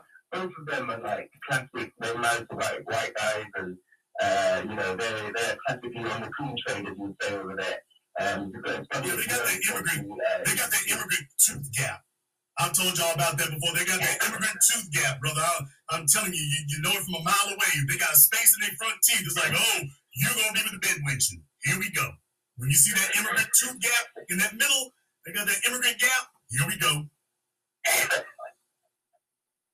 Uh, but the Indians their own immigrants. That's the one thing. We're all, we won't come on over there. Yeah, but you're not all bed, you're not all bed witches and you're not all coons. That's the difference. Oh no. Not all bed witches and not all coons. And that's why it's important for us over here and you over there because it's even more dire. Just understand what they're showing you now is they they've always had a way of doing this, and the world has always given Britain this this this mystique that oh well they talk prim and proper and so that that that's some sign of civility. And I'm like, are you kidding me? Chattel slavery was created by whom again? These folks can get vicious when they need to. And what they're showing So when you're talking about rabid racist, yeah, she is something something else. Something else I want to talk about when you when, when you're saying the 500 year plan. Part of the 500 year plan is uh, current um, House resolution bill HR 1643 New Deal for New Americans Act of 2023. Look it up. Okay, just look it up. It is disgusting. It is part of the plan that you just um, laid out in full in your um, in, in your uh, podcast. All right. Thank you very much for giving us a call tonight. We appreciate that. Let me get called from area code 260. You're on live on Black Channel. What's your name? Where you calling from? Yeah. Okay, he's talking to his parole officer. We'll let him get back to that. Caller from area code 469. You're on live with the Black Channel. What's your name? Where you calling from? It's Thomas calling from Dallas, Texas. All right, Thomas from Dallas. What's on your mind? Uh, yeah, Jason, this this broadcast, I mean, you you put it on, you put it right on the money. That salami guy, I mean, when he started talking about the woke and black people, man, he got real angry. I'm gonna have to go back and, and watch the broadcast again, but that guy got real angry when he started talking about black people, man. And I, I want to say this: the, the, the evil thing about him is that what if he if he was to take office, man, we're in trouble as black people. I mean, they bringing these people from these other countries, man, and they hate our guts. And I'm gonna tell you, I, I grew up in Oklahoma City, man. Nobody likes it, man. Yeah, even Native Americans don't even like black people. Mexican people don't like black people. I mean, you name it, I can go down the list of different cultures that hate us, hate guts. So you mean all that, all that bowing and scraping and butt dancing and butt kissing and trying to convince everybody that we the cool friend of the party? You mean to tell me that they can get us anywhere? nowhere. I mean, them old niggas played us, played us to, to the south. You know what I mean? And another thing, I thought it was against the law to stand around in, in New York because when black folks were doing it, they, they created a law called uh, stop and frisk. But when it, when these when they bring these clowns over from these different countries, they don't have that problem. I mean, lock us Very good, very good point. There's Eric Adams, who's a part of the Stop and Frisk. And by the way, yeah, ain't no Stop and Frisk in New York for anybody except black folk. There's none for anyone there except us. As usual, they're showing you who their target is. No, no, no, no, no. We made these laws for you, not for everyone else. Same thing in California. Remember, the, I told y'all a decade ago, the sheriff in Los Angeles. Oh, all the rest of y'all got to have insurance except the illegals. Remember, they're not even citizens. They don't have to have car insurance. It'd be a hardship. So, yeah, you know, these folks letting you know that what we said the whole damn time is absolutely true. I said it over a decade ago that they're going to get blatant with it. They're going to get out in the open with it, and they're out in the open with it now. Because let's be very, very clear. It's to be, if these folks do, quote, find any work, it's to be white folks who give it to them. It's to be white folks. They're showing up in New York City go see if there's some white folk who need something done for them. They're not showing up to see if Asians need nothing done. Asians ain't to hire you. They're not showing up to see if black folk need anything. And there's not enough Latinos up to sustain them, obviously. So they're coming up here to find out, hey, is there anything these, these white folk need done? And they're being allowed to stand around here and do their thing. But you make a very good point. There ain't no stop and frisk here. And another thing too, I thought, I thought, I thought having all these kids, you know, baby mamas, baby mamas, but they bringing five and ten kids over the border. Now, if you live on the Texas border, you don't have a hey, come through the desert with babies. But, but they allow them to bring all these kids over. They not even Rick. They won't they want welfare. They want. I mean, she don't want like you said. She don't want a job. She had. She done came over and done found out that she wants a plug. What? And sitting on and sitting on the south The side. black taxpayers are paying for it. and sitting on the, and sitting on the south side of Chicago, talking about what they need to do for her. Nobody invited her here. Nobody asked her to be here. She, she sure is bringing the entitlement. So that tells you that's engineered. When somebody shows up and got this much entitlement going, it's like, yeah, somebody put a bug in her ear. was what happened. Where's the baby daddy at? He back, he back over in Guatemala. Thought he had more kids. Yeah, him to America. I don't need him. Send him across the border. Oh, that's crazy. Either that, either that, or he's, either that, or he's the mule. Either that, or he's the mule, brother. We gotta take a look at it like that. Either that, or he's the mule. I'm talking about the plug, brother. It goes deeper than that. You either one or the other. You in or you out. You in or you out. So, so, so as black people, we don't run. We're gonna stand here. We're gonna stand our ground. We're gonna fight. There's nowhere to go. You go on this planet that you're not gonna uh, face uh, white supremacy. So I'm standing right here and I'm fighting for my family. And with black people, that's what we got to do. There's nowhere you're gonna run and, and, and hide. Stop stop thinking that bullshit. We got to stand and fight. Thank you very much for coming to the call tonight. You ones, be one as always. Let me get called up here. Code 702. You're on live with Black Channel. What's your name? Where you calling from? Hey Jason, it's, it's Alan Davis. I just wanted to uh, I just want to commend you on another excellent broad, broadcast and uh, uh, and to say that you know where was where were you 20 or 30 years ago? We were all a little young, but uh, I'm thinking in particular about my own upbringing uh, in in Cincinnati, Ohio. My my family is from South Carolina, but you know they got chased out of there. We ended up opening up businesses in, in Cincinnati, Ohio, of all places. And if you know anything about Cincinnati, it was kind of like the precursor to Silicon Valley, Cincinnati and the Dayton area.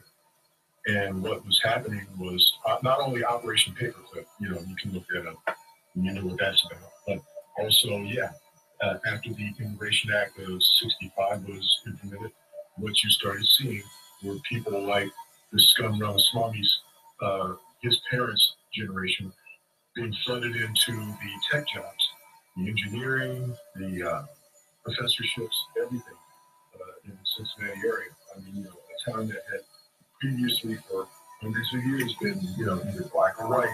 All of a sudden, it was, you know, it was, it was, there was a significant Indian population, and I just, you know, I, I, I now realize, now I'm realizing basically your show what I was looking at when I was a kid in high school.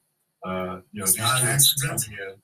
Uh, White supremacy, and, and, and they always talk about the Chinese and their hundred year plans. White supremacy has always had hundred year plans. None of this is accidental. It can't be. They're looking forward 20, 30, 50, 100 years and saying, okay, here's how we need to remaneuver and reorganize the chessboard so that we got the game rigged. But it's never accidental. Never.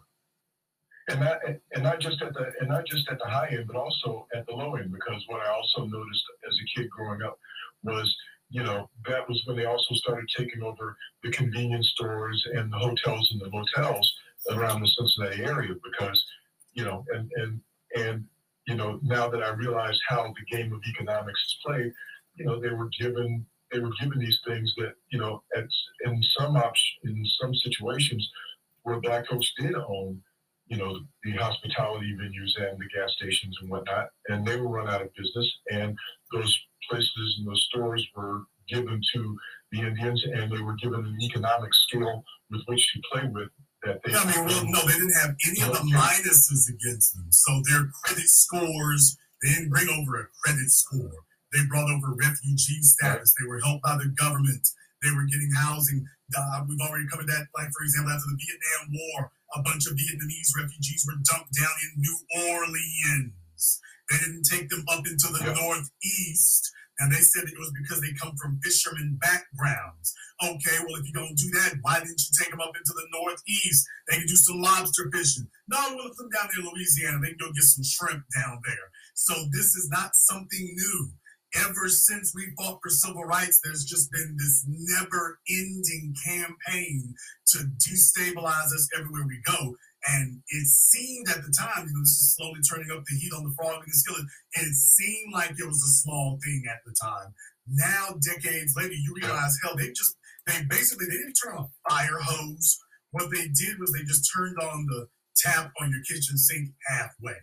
They just turned it on halfway and just let it keep running was all they did. And then you woke up a few days later and the water is at the top of the sink. You come back tomorrow, it's overflowing a little bit. You come back in a week, it's flooded the kitchen out. You come back in a month and you got water damage all over the place. So it didn't just happen overnight because they knew, well, we moved too fast. Folks are going to recognize it for what it is. They've been slow walking this thing the whole time. And now they're deep off in the paint with it. Thank you very much for giving us a call. I'm going to get called Miracle 504. You're on live with the Black Channel. What's your name? Where you calling from? Um, this is uh, Nicola. I'm already going to chat though. Okay, Nicola. You're Nicola calling from New Orleans. She sounds very unsure of herself. What is on your mind? No, because I'm having a panic attack. That's not good. Because I'm hearing this 500 years and it's got me like overwhelmed. And then I'm thinking back to the previous 500 years and I'm thinking, okay, what was going on then? Like, what was the plan then? This is the second female caller we've had here tonight who claims she's overwhelmed. So they're having a lot of anxiety about this. Now, was that the reason? Was that the reason you called in? No, I I was listening. I Said like I had my thoughts, Carter, y'all. but the more y'all talk, the more That's interesting. You said that you were Like already, that. you said that you were already you think about aliens. Oh my God. Anyway, uh, you said that I you mean, were no, I'm already just thinking about 500 years. okay. You said you were Like, Ardell from the chat. Did were you did you call in or were you told to call in? No, no one told me to call in. Okay, that's very interesting because there was an Ardell in the chat who said something about Obama. Uh-uh. No, I'm Mardi Gras in the chat. Okay, I thought you said Ardell. I said it three or four times. Y'all, she's very sugar. Oh, Okay, well, definitely. Um, Yeah. just refer back to what I said to the previous caller. The first one who called in, she had her alarm, uh, smoke alarm chirping, and um, the first couple of calls. So this is not about you being scared or anxious. You can't do anything being scared or anxious. You're not here to be scared or anxious. You're here to understand. There are a lot of things in this world that can harm you: fire, electricity, tall objects, heavy objects, sharp objects. There's a lot of things that can harm you, but you don't get up every day. At least I hope you don't paranoid that today you're going to get burnt, electrocuted, or cut.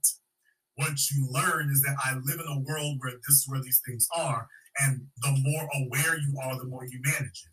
Remember, a hundred years ago, you didn't have well, over a hundred years ago, you didn't have a fully electrified, wired up country for electricity. You didn't have that. You had a bunch of folk with wood burning stoves. Uh, hot water was wood burning. And then over the course of, in each of those cases there, over the course of a couple of decades, these same households had went from that to having electricity, to having hot water heaters, to having refrigerators, to having televisions, to having automobiles. And you learn to manage each of those, not to be afraid of. So as life changes and as things change, this knowledge is being given to you so that you can make adjustments, not so you can make yourself afraid. Oh. Thank you very much for giving us a call tonight. Let me get called from Air Code 321. You're on live the Black Channel. What's your name? Where you calling from? I can't vote today. Hey, Jason, my name is Antoine from Orlando, Florida. Uh, yeah, you- you're absolutely correct. Um, especially with the Indian thing, because me, I like I like history. A lot of people don't know. In India, they got to think. That's where the whole concept of Aryan comes from. And it goes goes back to India. Even uh, the Nazis got their symbol from India. And people don't know that they got their own version of Native Americans in India, which when you look them up, they're black people. I'm talking about African looking people, that live in India that's been there before people we call so-called Indians. And they're very anti-black. So it makes sense. They, they know what they're doing. That's why they bring a lot of Latinos, because Latinos have a huge anti-black culture down there. And so do the Indians. Well, you know, when you take a look at these things, these folk didn't meet these folk and, and just not learn anything about them. What they learned were their, their cultures. They learned their norms. They learned their vulnerabilities. So when they dealt with the East Indians, what white people found was, well, we'll be.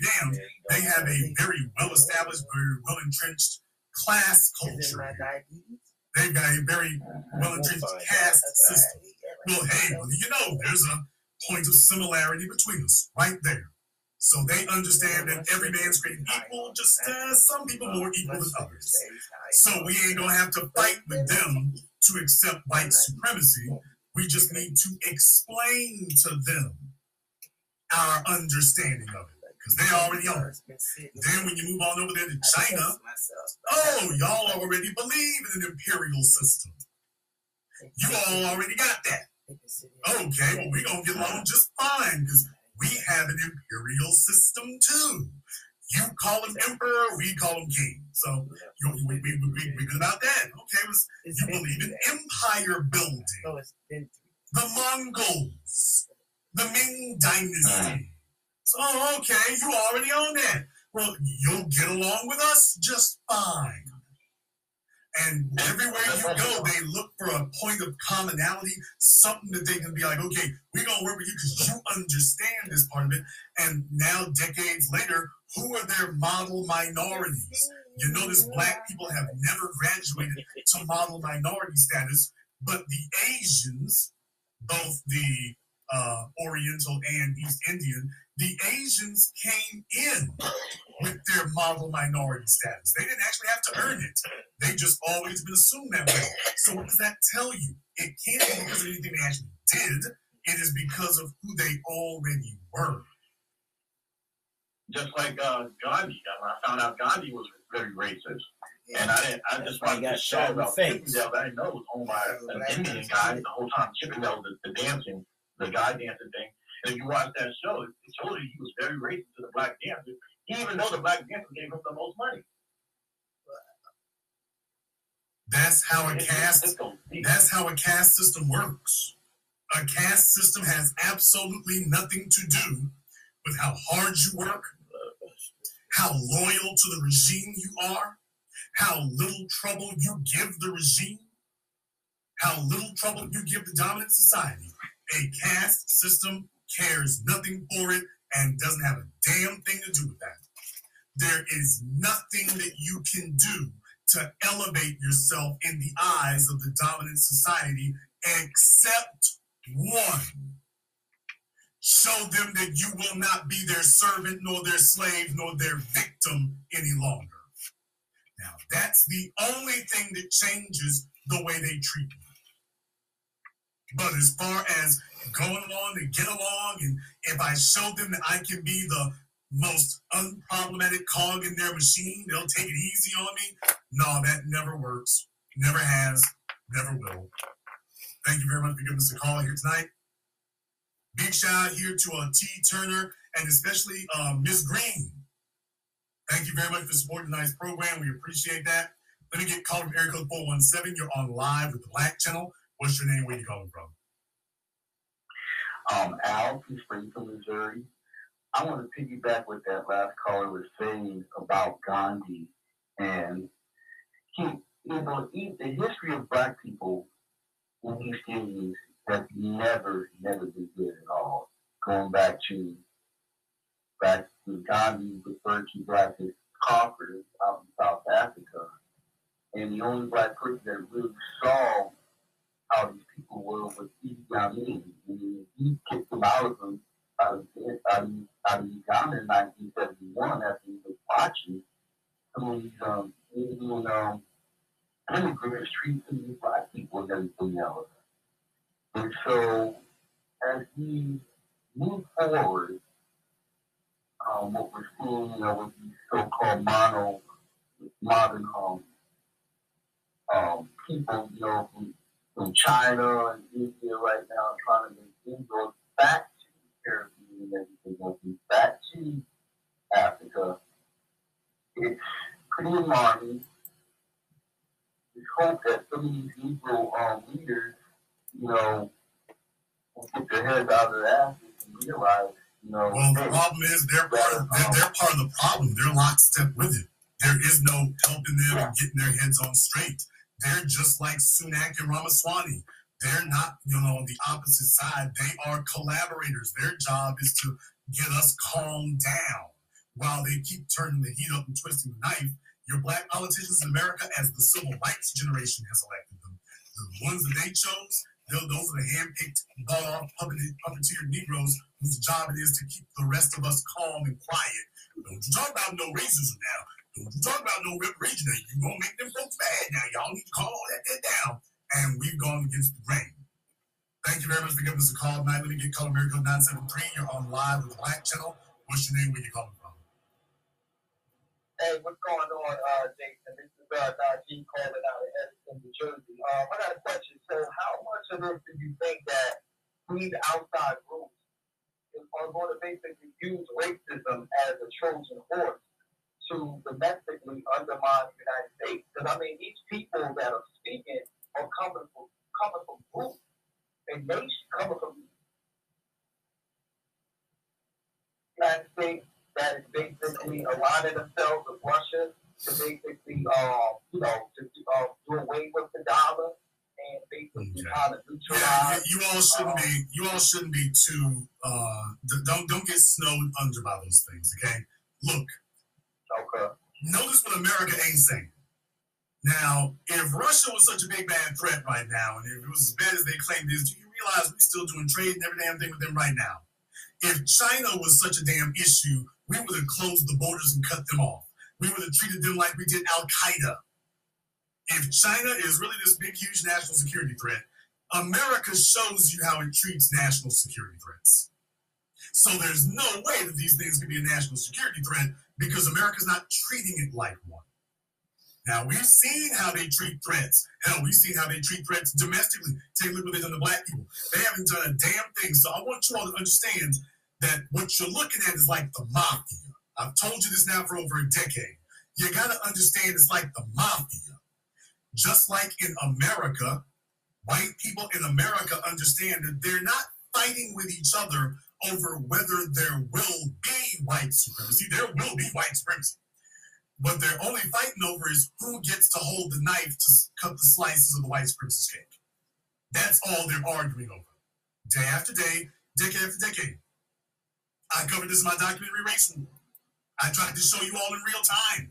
This is why it was so important to have a documentary made by us so I could show you from the principles involved. I showed you Richard Spencer and Jared Taylor didn't have a lot nice to say about each other. And you would figure, well, hell, they both feel the same way about us. Well, yeah, but that doesn't constitute a conflict between them. The conflict isn't over white supremacy. They both agree on white supremacy. Their conflict is, oh, no, no, no. Jared, you don't have the right idea. I, Richard, have the right idea. Jared's like, no, no, no, Richard, you don't have the right idea. I have the right idea. That's the only conflict going on. So when you see BRICS and China and Russia, this isn't a fight over whether or not they're going to have this global system of control. It's over who's going to run it. That's all. If they wanted to shut each other down, they'd be treating each other like they do Cuba. They're trying to shut that down. Iraq, they're trying to shut that down. Black folk, they're trying to shut that down. ISIS, Al Qaeda, they're trying to shut that down. They're not trying to shut none of this down. What they're doing is like the mafia. Every once in a while, somebody gets smacked up. Every once in a while, somebody gets smacked up. Somebody gets shot. Every once in a while, that happens.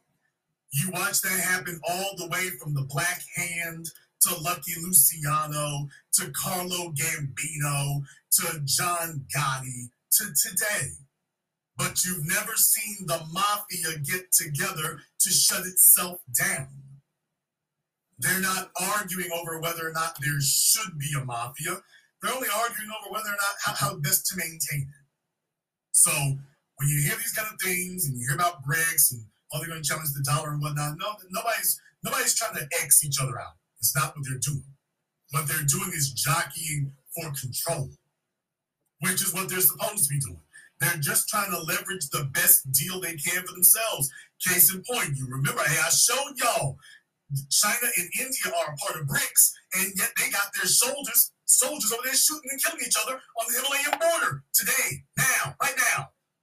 Oh, so China days. Happening right now, not not decades ago. They added with each other right now, and yet that is not getting in their way of setting up a global uh, socioeconomic organization.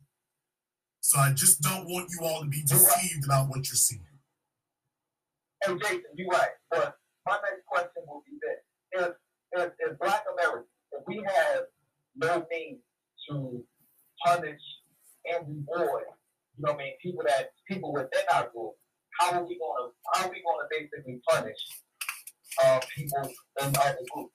Like, you know what I'm saying, that, that's doing things. Untrue, brother. Untrue. First and foremost, being on code. Take a look at the way we've made more progress in the last two, three years than the civil rights generation made in three decades. We made more progress since George Floyd than the civil rights generation made before that. You got folks getting locked up. You got policy on the table. You got reparations being made a mainstream conversation. we didn't wait for somebody to give us permission for that. We didn't wait for the pastor, Pastor Barber, to come give us permission. Damn didn't wait for Roland Martin. All those folks who were working against it, and now they are born again reparationists. So just understand what progress looks like. It's slow, it's glacial, because it should have been started decades ago. We went off on some ill-advised, fantastic voyage into integration. But recognize, brother, we have made a difference. We have made moves. And the biggest thing that's happened is being on code.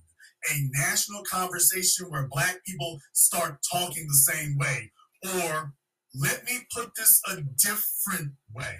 I covered this before, but let me give you all a reminder. This part I'm going to tell you is going to be kind of controversial. But when you talk about a society changing, want you to recognize something. Do you remember what I told you were the five steps to Nazi Germany? Step number one they speak in their homes to each other around the dinner table. The folk they know most family, maybe a friend, but they don't really go much further than that. Next, they speak in the streets. Oh, now you're going down to the church. Now you're down to the bingo hall, the barber shop. We ain't talking about pinching girls on the rope no more. We're talking about something else now. You see it, you see it, and the people that talk to you. We've now expanded it beyond the beyond the confines of the home. It's out in the streets now. Next, the media. Now your national communication apparatus. Now you turn on your TV, you turn on your radio. In our case, you turn on the internet and social media, and here you're hearing a fully defined black agenda that doesn't sound like repar- it doesn't sound like integration. You got something that wasn't brought to you by the white politicians. The white politicians did not bring this agenda. We're the ones who brought that for ourselves. So that's dangerous. White society brought us integration and said, well, don't worry, if you want change, here's what it needs to be. We said, yeah, we got our own ideas. And we're not asking you. Well, you need to go to Congress and need a committee. No, we don't. We just need to stand. We need to take the streets, and we take the streets for our agenda, and the, the agenda is not to pass a bill. You go ahead and talk about bills and committees. We take it to the streets tonight. Next thing you know, conversations start changing. You take to the streets. What y'all gonna do? The soldiers be in the streets. What you gonna do, Jason? If you do arrest them or whatever, I'm bailing them straight out. They gonna be back out by morning. Hell, they'll be out tonight if I can get the bondsman to answer the phone. Next thing you know is, oh, we can't hold them. Y'all are getting organized. And not to buy a pair of damn shoes, neither. So you're seeing that the national conversation has changed. Barack Obama is a cancer and a pariah. He can't get nothing done.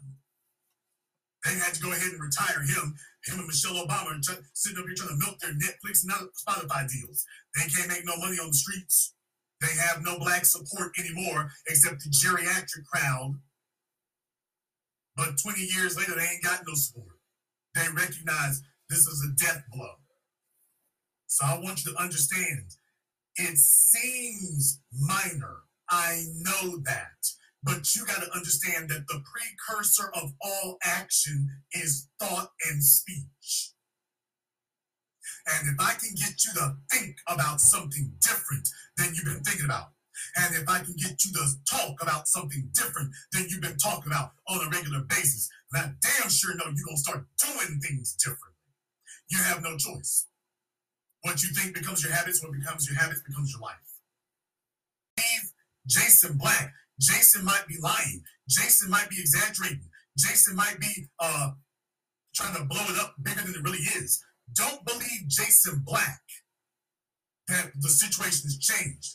Ask Mr. Ramaswamy, who's decided that the only thing he can do with his fortune that he's made is run for president against black people.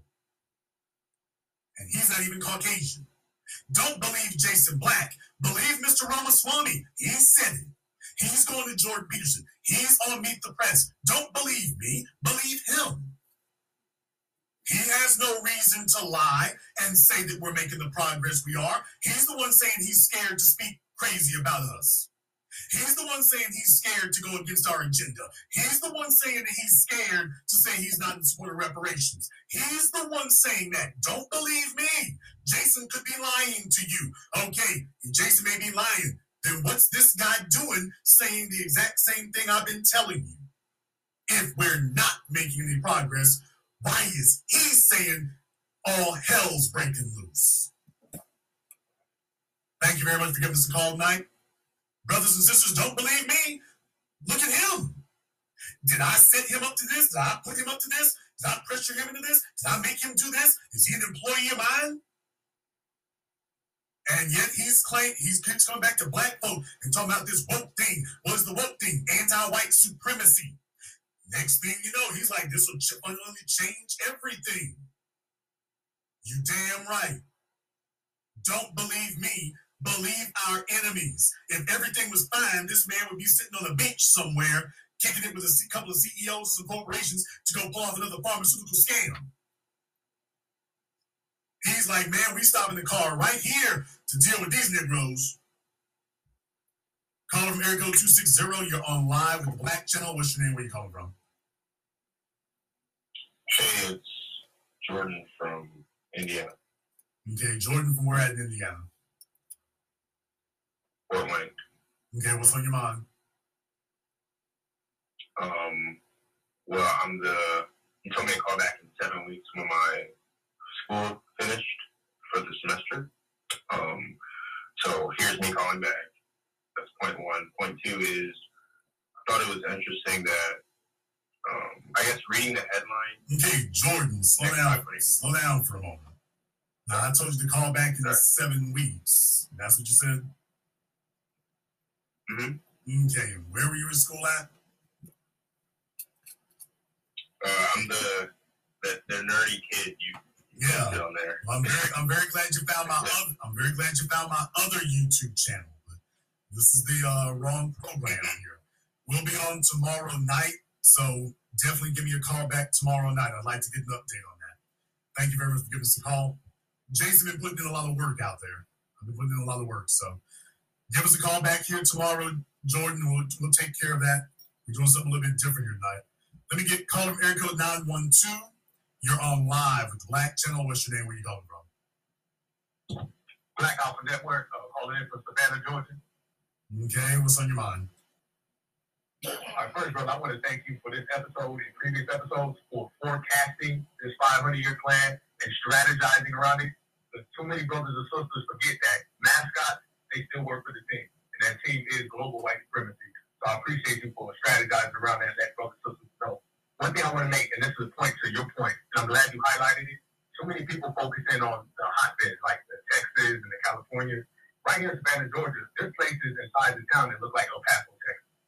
Straight like El Paso, Texas. It looks like anywhere on the border where they're bringing people in time after time again and basically elevating these buffer class and these vineyard dwellers. The question I want to ask you, I want to present to you, brother, is when you start talking about the 500 year plan, which we're aware of, I don't know how anybody has listened to you and not, you know, understood what's going on. The question I want to ask you, when it comes to these different buffer classes and everybody that's coming in to elevate us, well, I guess I kind of really agree with what you're going to probably say, but Republicans and Democrats, can you tell people how they work on the same side as well as, you know, these different countries? They're not going to fight each other. India, America, China, they're not going to fight each other on behalf of black people. Because I try to break that down to brothers and sisters, and they tend to think that somehow America's going to fall and everybody's going to say, well, we're even for black folks. And that's not really the case. And that's what I wanted to ask you. If you believe that anybody is in favor of black people, either inside America's government or outside or overseas in foreign governments, ask yourself one question Where's the money?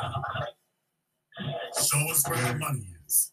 Thank you very much for giving us a call. He's uh, gotten into a wrestling match with his phone. But uh, show us where the money is. Tell us where the money is. Tell us where you're investing. Show us what you're spending. Because you see, when China wants to set up a Silk Road, they buy bridges and dams and construction projects in Africa. They don't give lip service, they start cutting checks. When America wants to set up shop in the Middle East, they don't bring integration and lip service, they start cutting checks. When somebody is trying to promote you, they start cutting checks.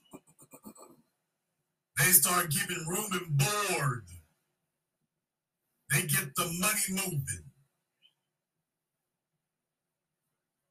So the bottom line is you don't don't let anybody fool you with any of these symbolic gestures. What they offer black people, both in America and China and Russia, whenever they want to bring up racism in America and then don't want to bring up racism where they are, it's not like uh, they're on team uh, black. It's not like that's what's going on. I'm watching it. It's not like that's what's going on. Uh, and they know what they're doing. They know what they're doing. That's all you got to ask yourself is very simple. You want to cut through all the clutter and all the confusion, tell them, where's the investment? Who's cutting the check? And then you all you're going to hear is symbolism where they live and love that. You don't want Trump to be that. Call America Code 929. You're on live with Black Channel. What's your name? Where you calling from? Morning, Jason. This is Daryl from Chicago. All right, Daryl from Chicago. What's on your mind? Jason, that's excellent broadcast tonight.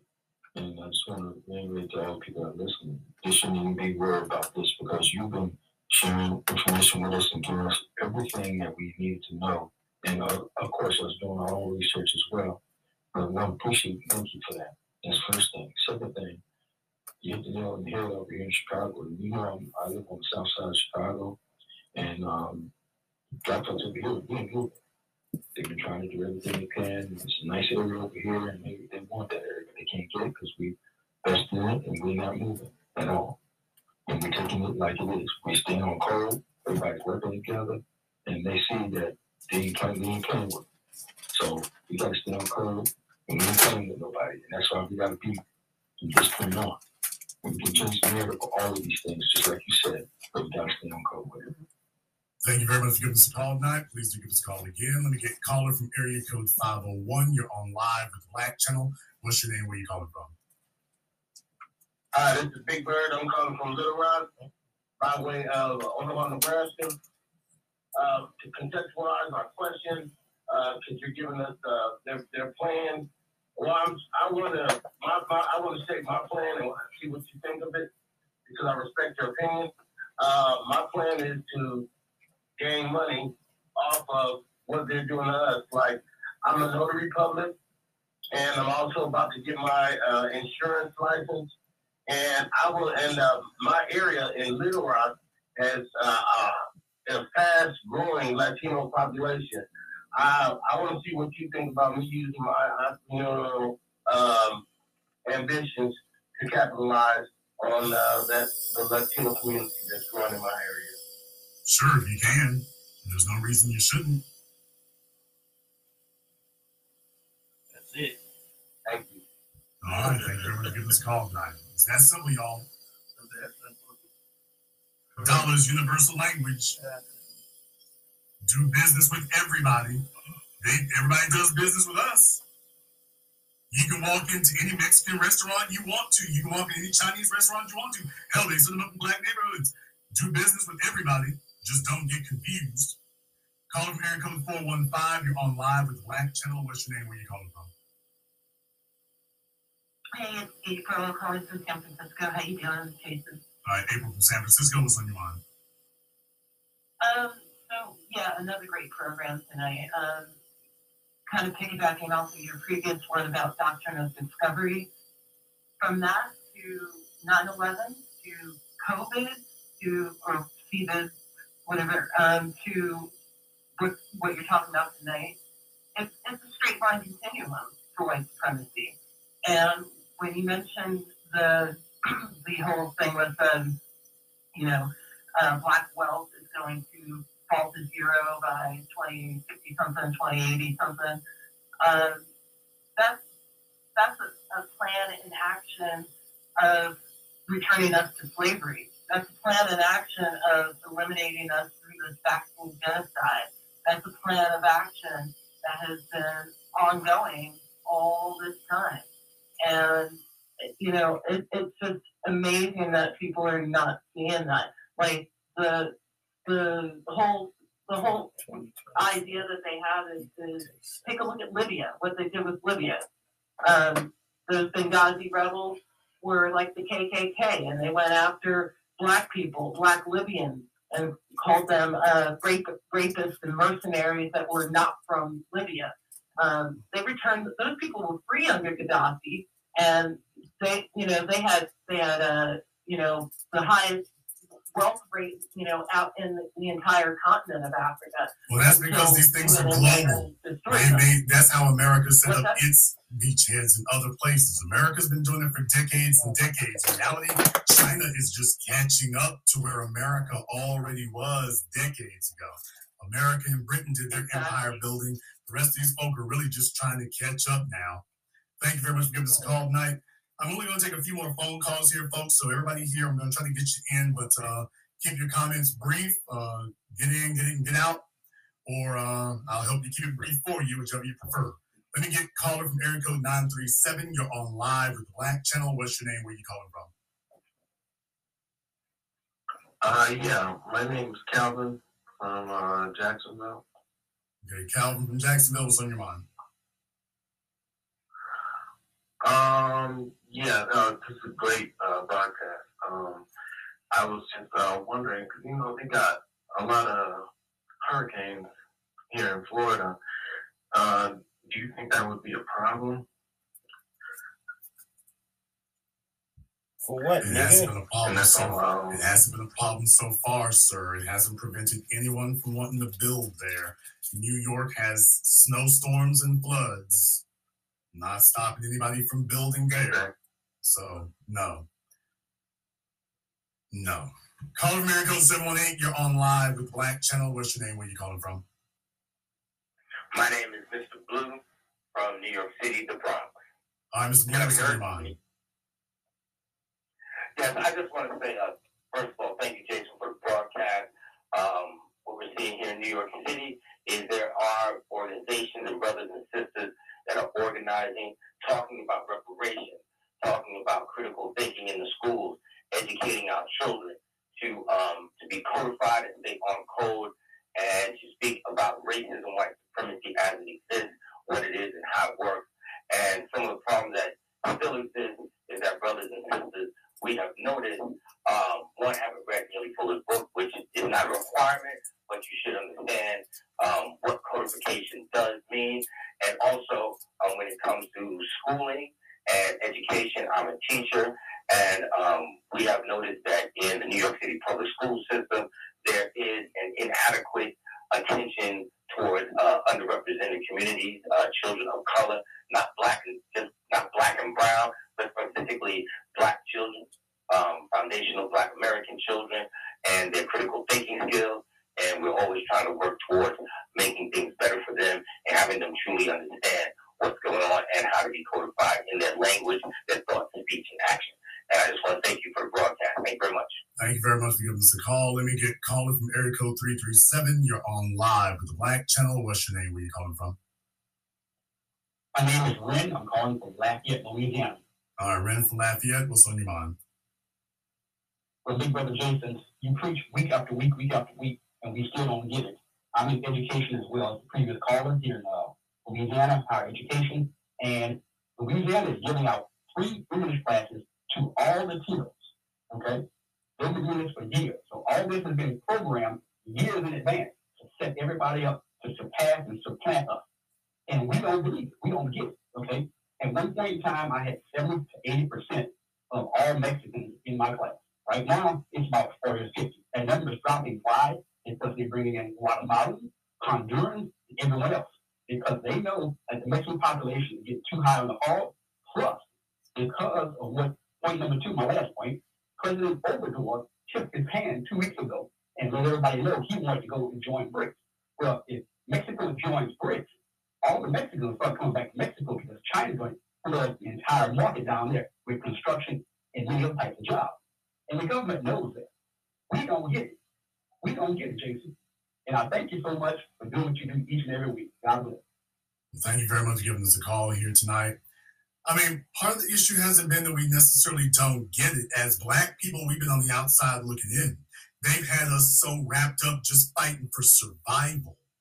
They had the civil rights generation cooning the hell out, chasing religion, chasing interracial sexual access, chasing drugs, chasing bastard babyism and, inter- and um, illegitimate babyism, chasing indulgence and consumerism. So you, you had us for the most part being sidelined. It's not like we've been power brokers about anything. We've been watching on the sidelines what's been going on. We're really the first generation that's really trying to get its heads on straight and say, hey, we need to grapple with what the issue actually is. But the civil rights generation, the baby boomers, World War II, they could have had this conversation decades ago. They were trying to figure out how to go along to get along. Maybe we can pacify these white supremacists. And instead, it should have been sticking to the game plan.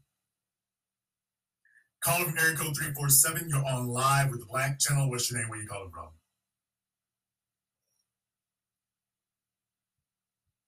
Okay, caller from area code 347 has been abducted. Caller from area code 708, you're on live with the Black Channel. What's your name? Where you calling from? It's Sean from Chicago. All right, Sean from Chicago, what's on your mind? So I appreciate how you highlight um, white supremacy in the next 500 years. Black people like me is mentally enslaved by, like, um, let's say cigarettes, stuff like that, right? If you go into Canada, the state of Canada is like have low um, violence rate. You go in Canada, they got cigarettes, but they cover them up by curtains.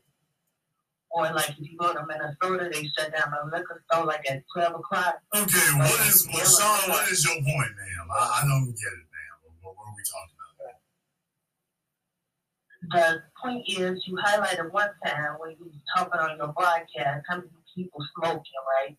And then all of the cigarettes lit up, right? So you talked about too how we all use crunches.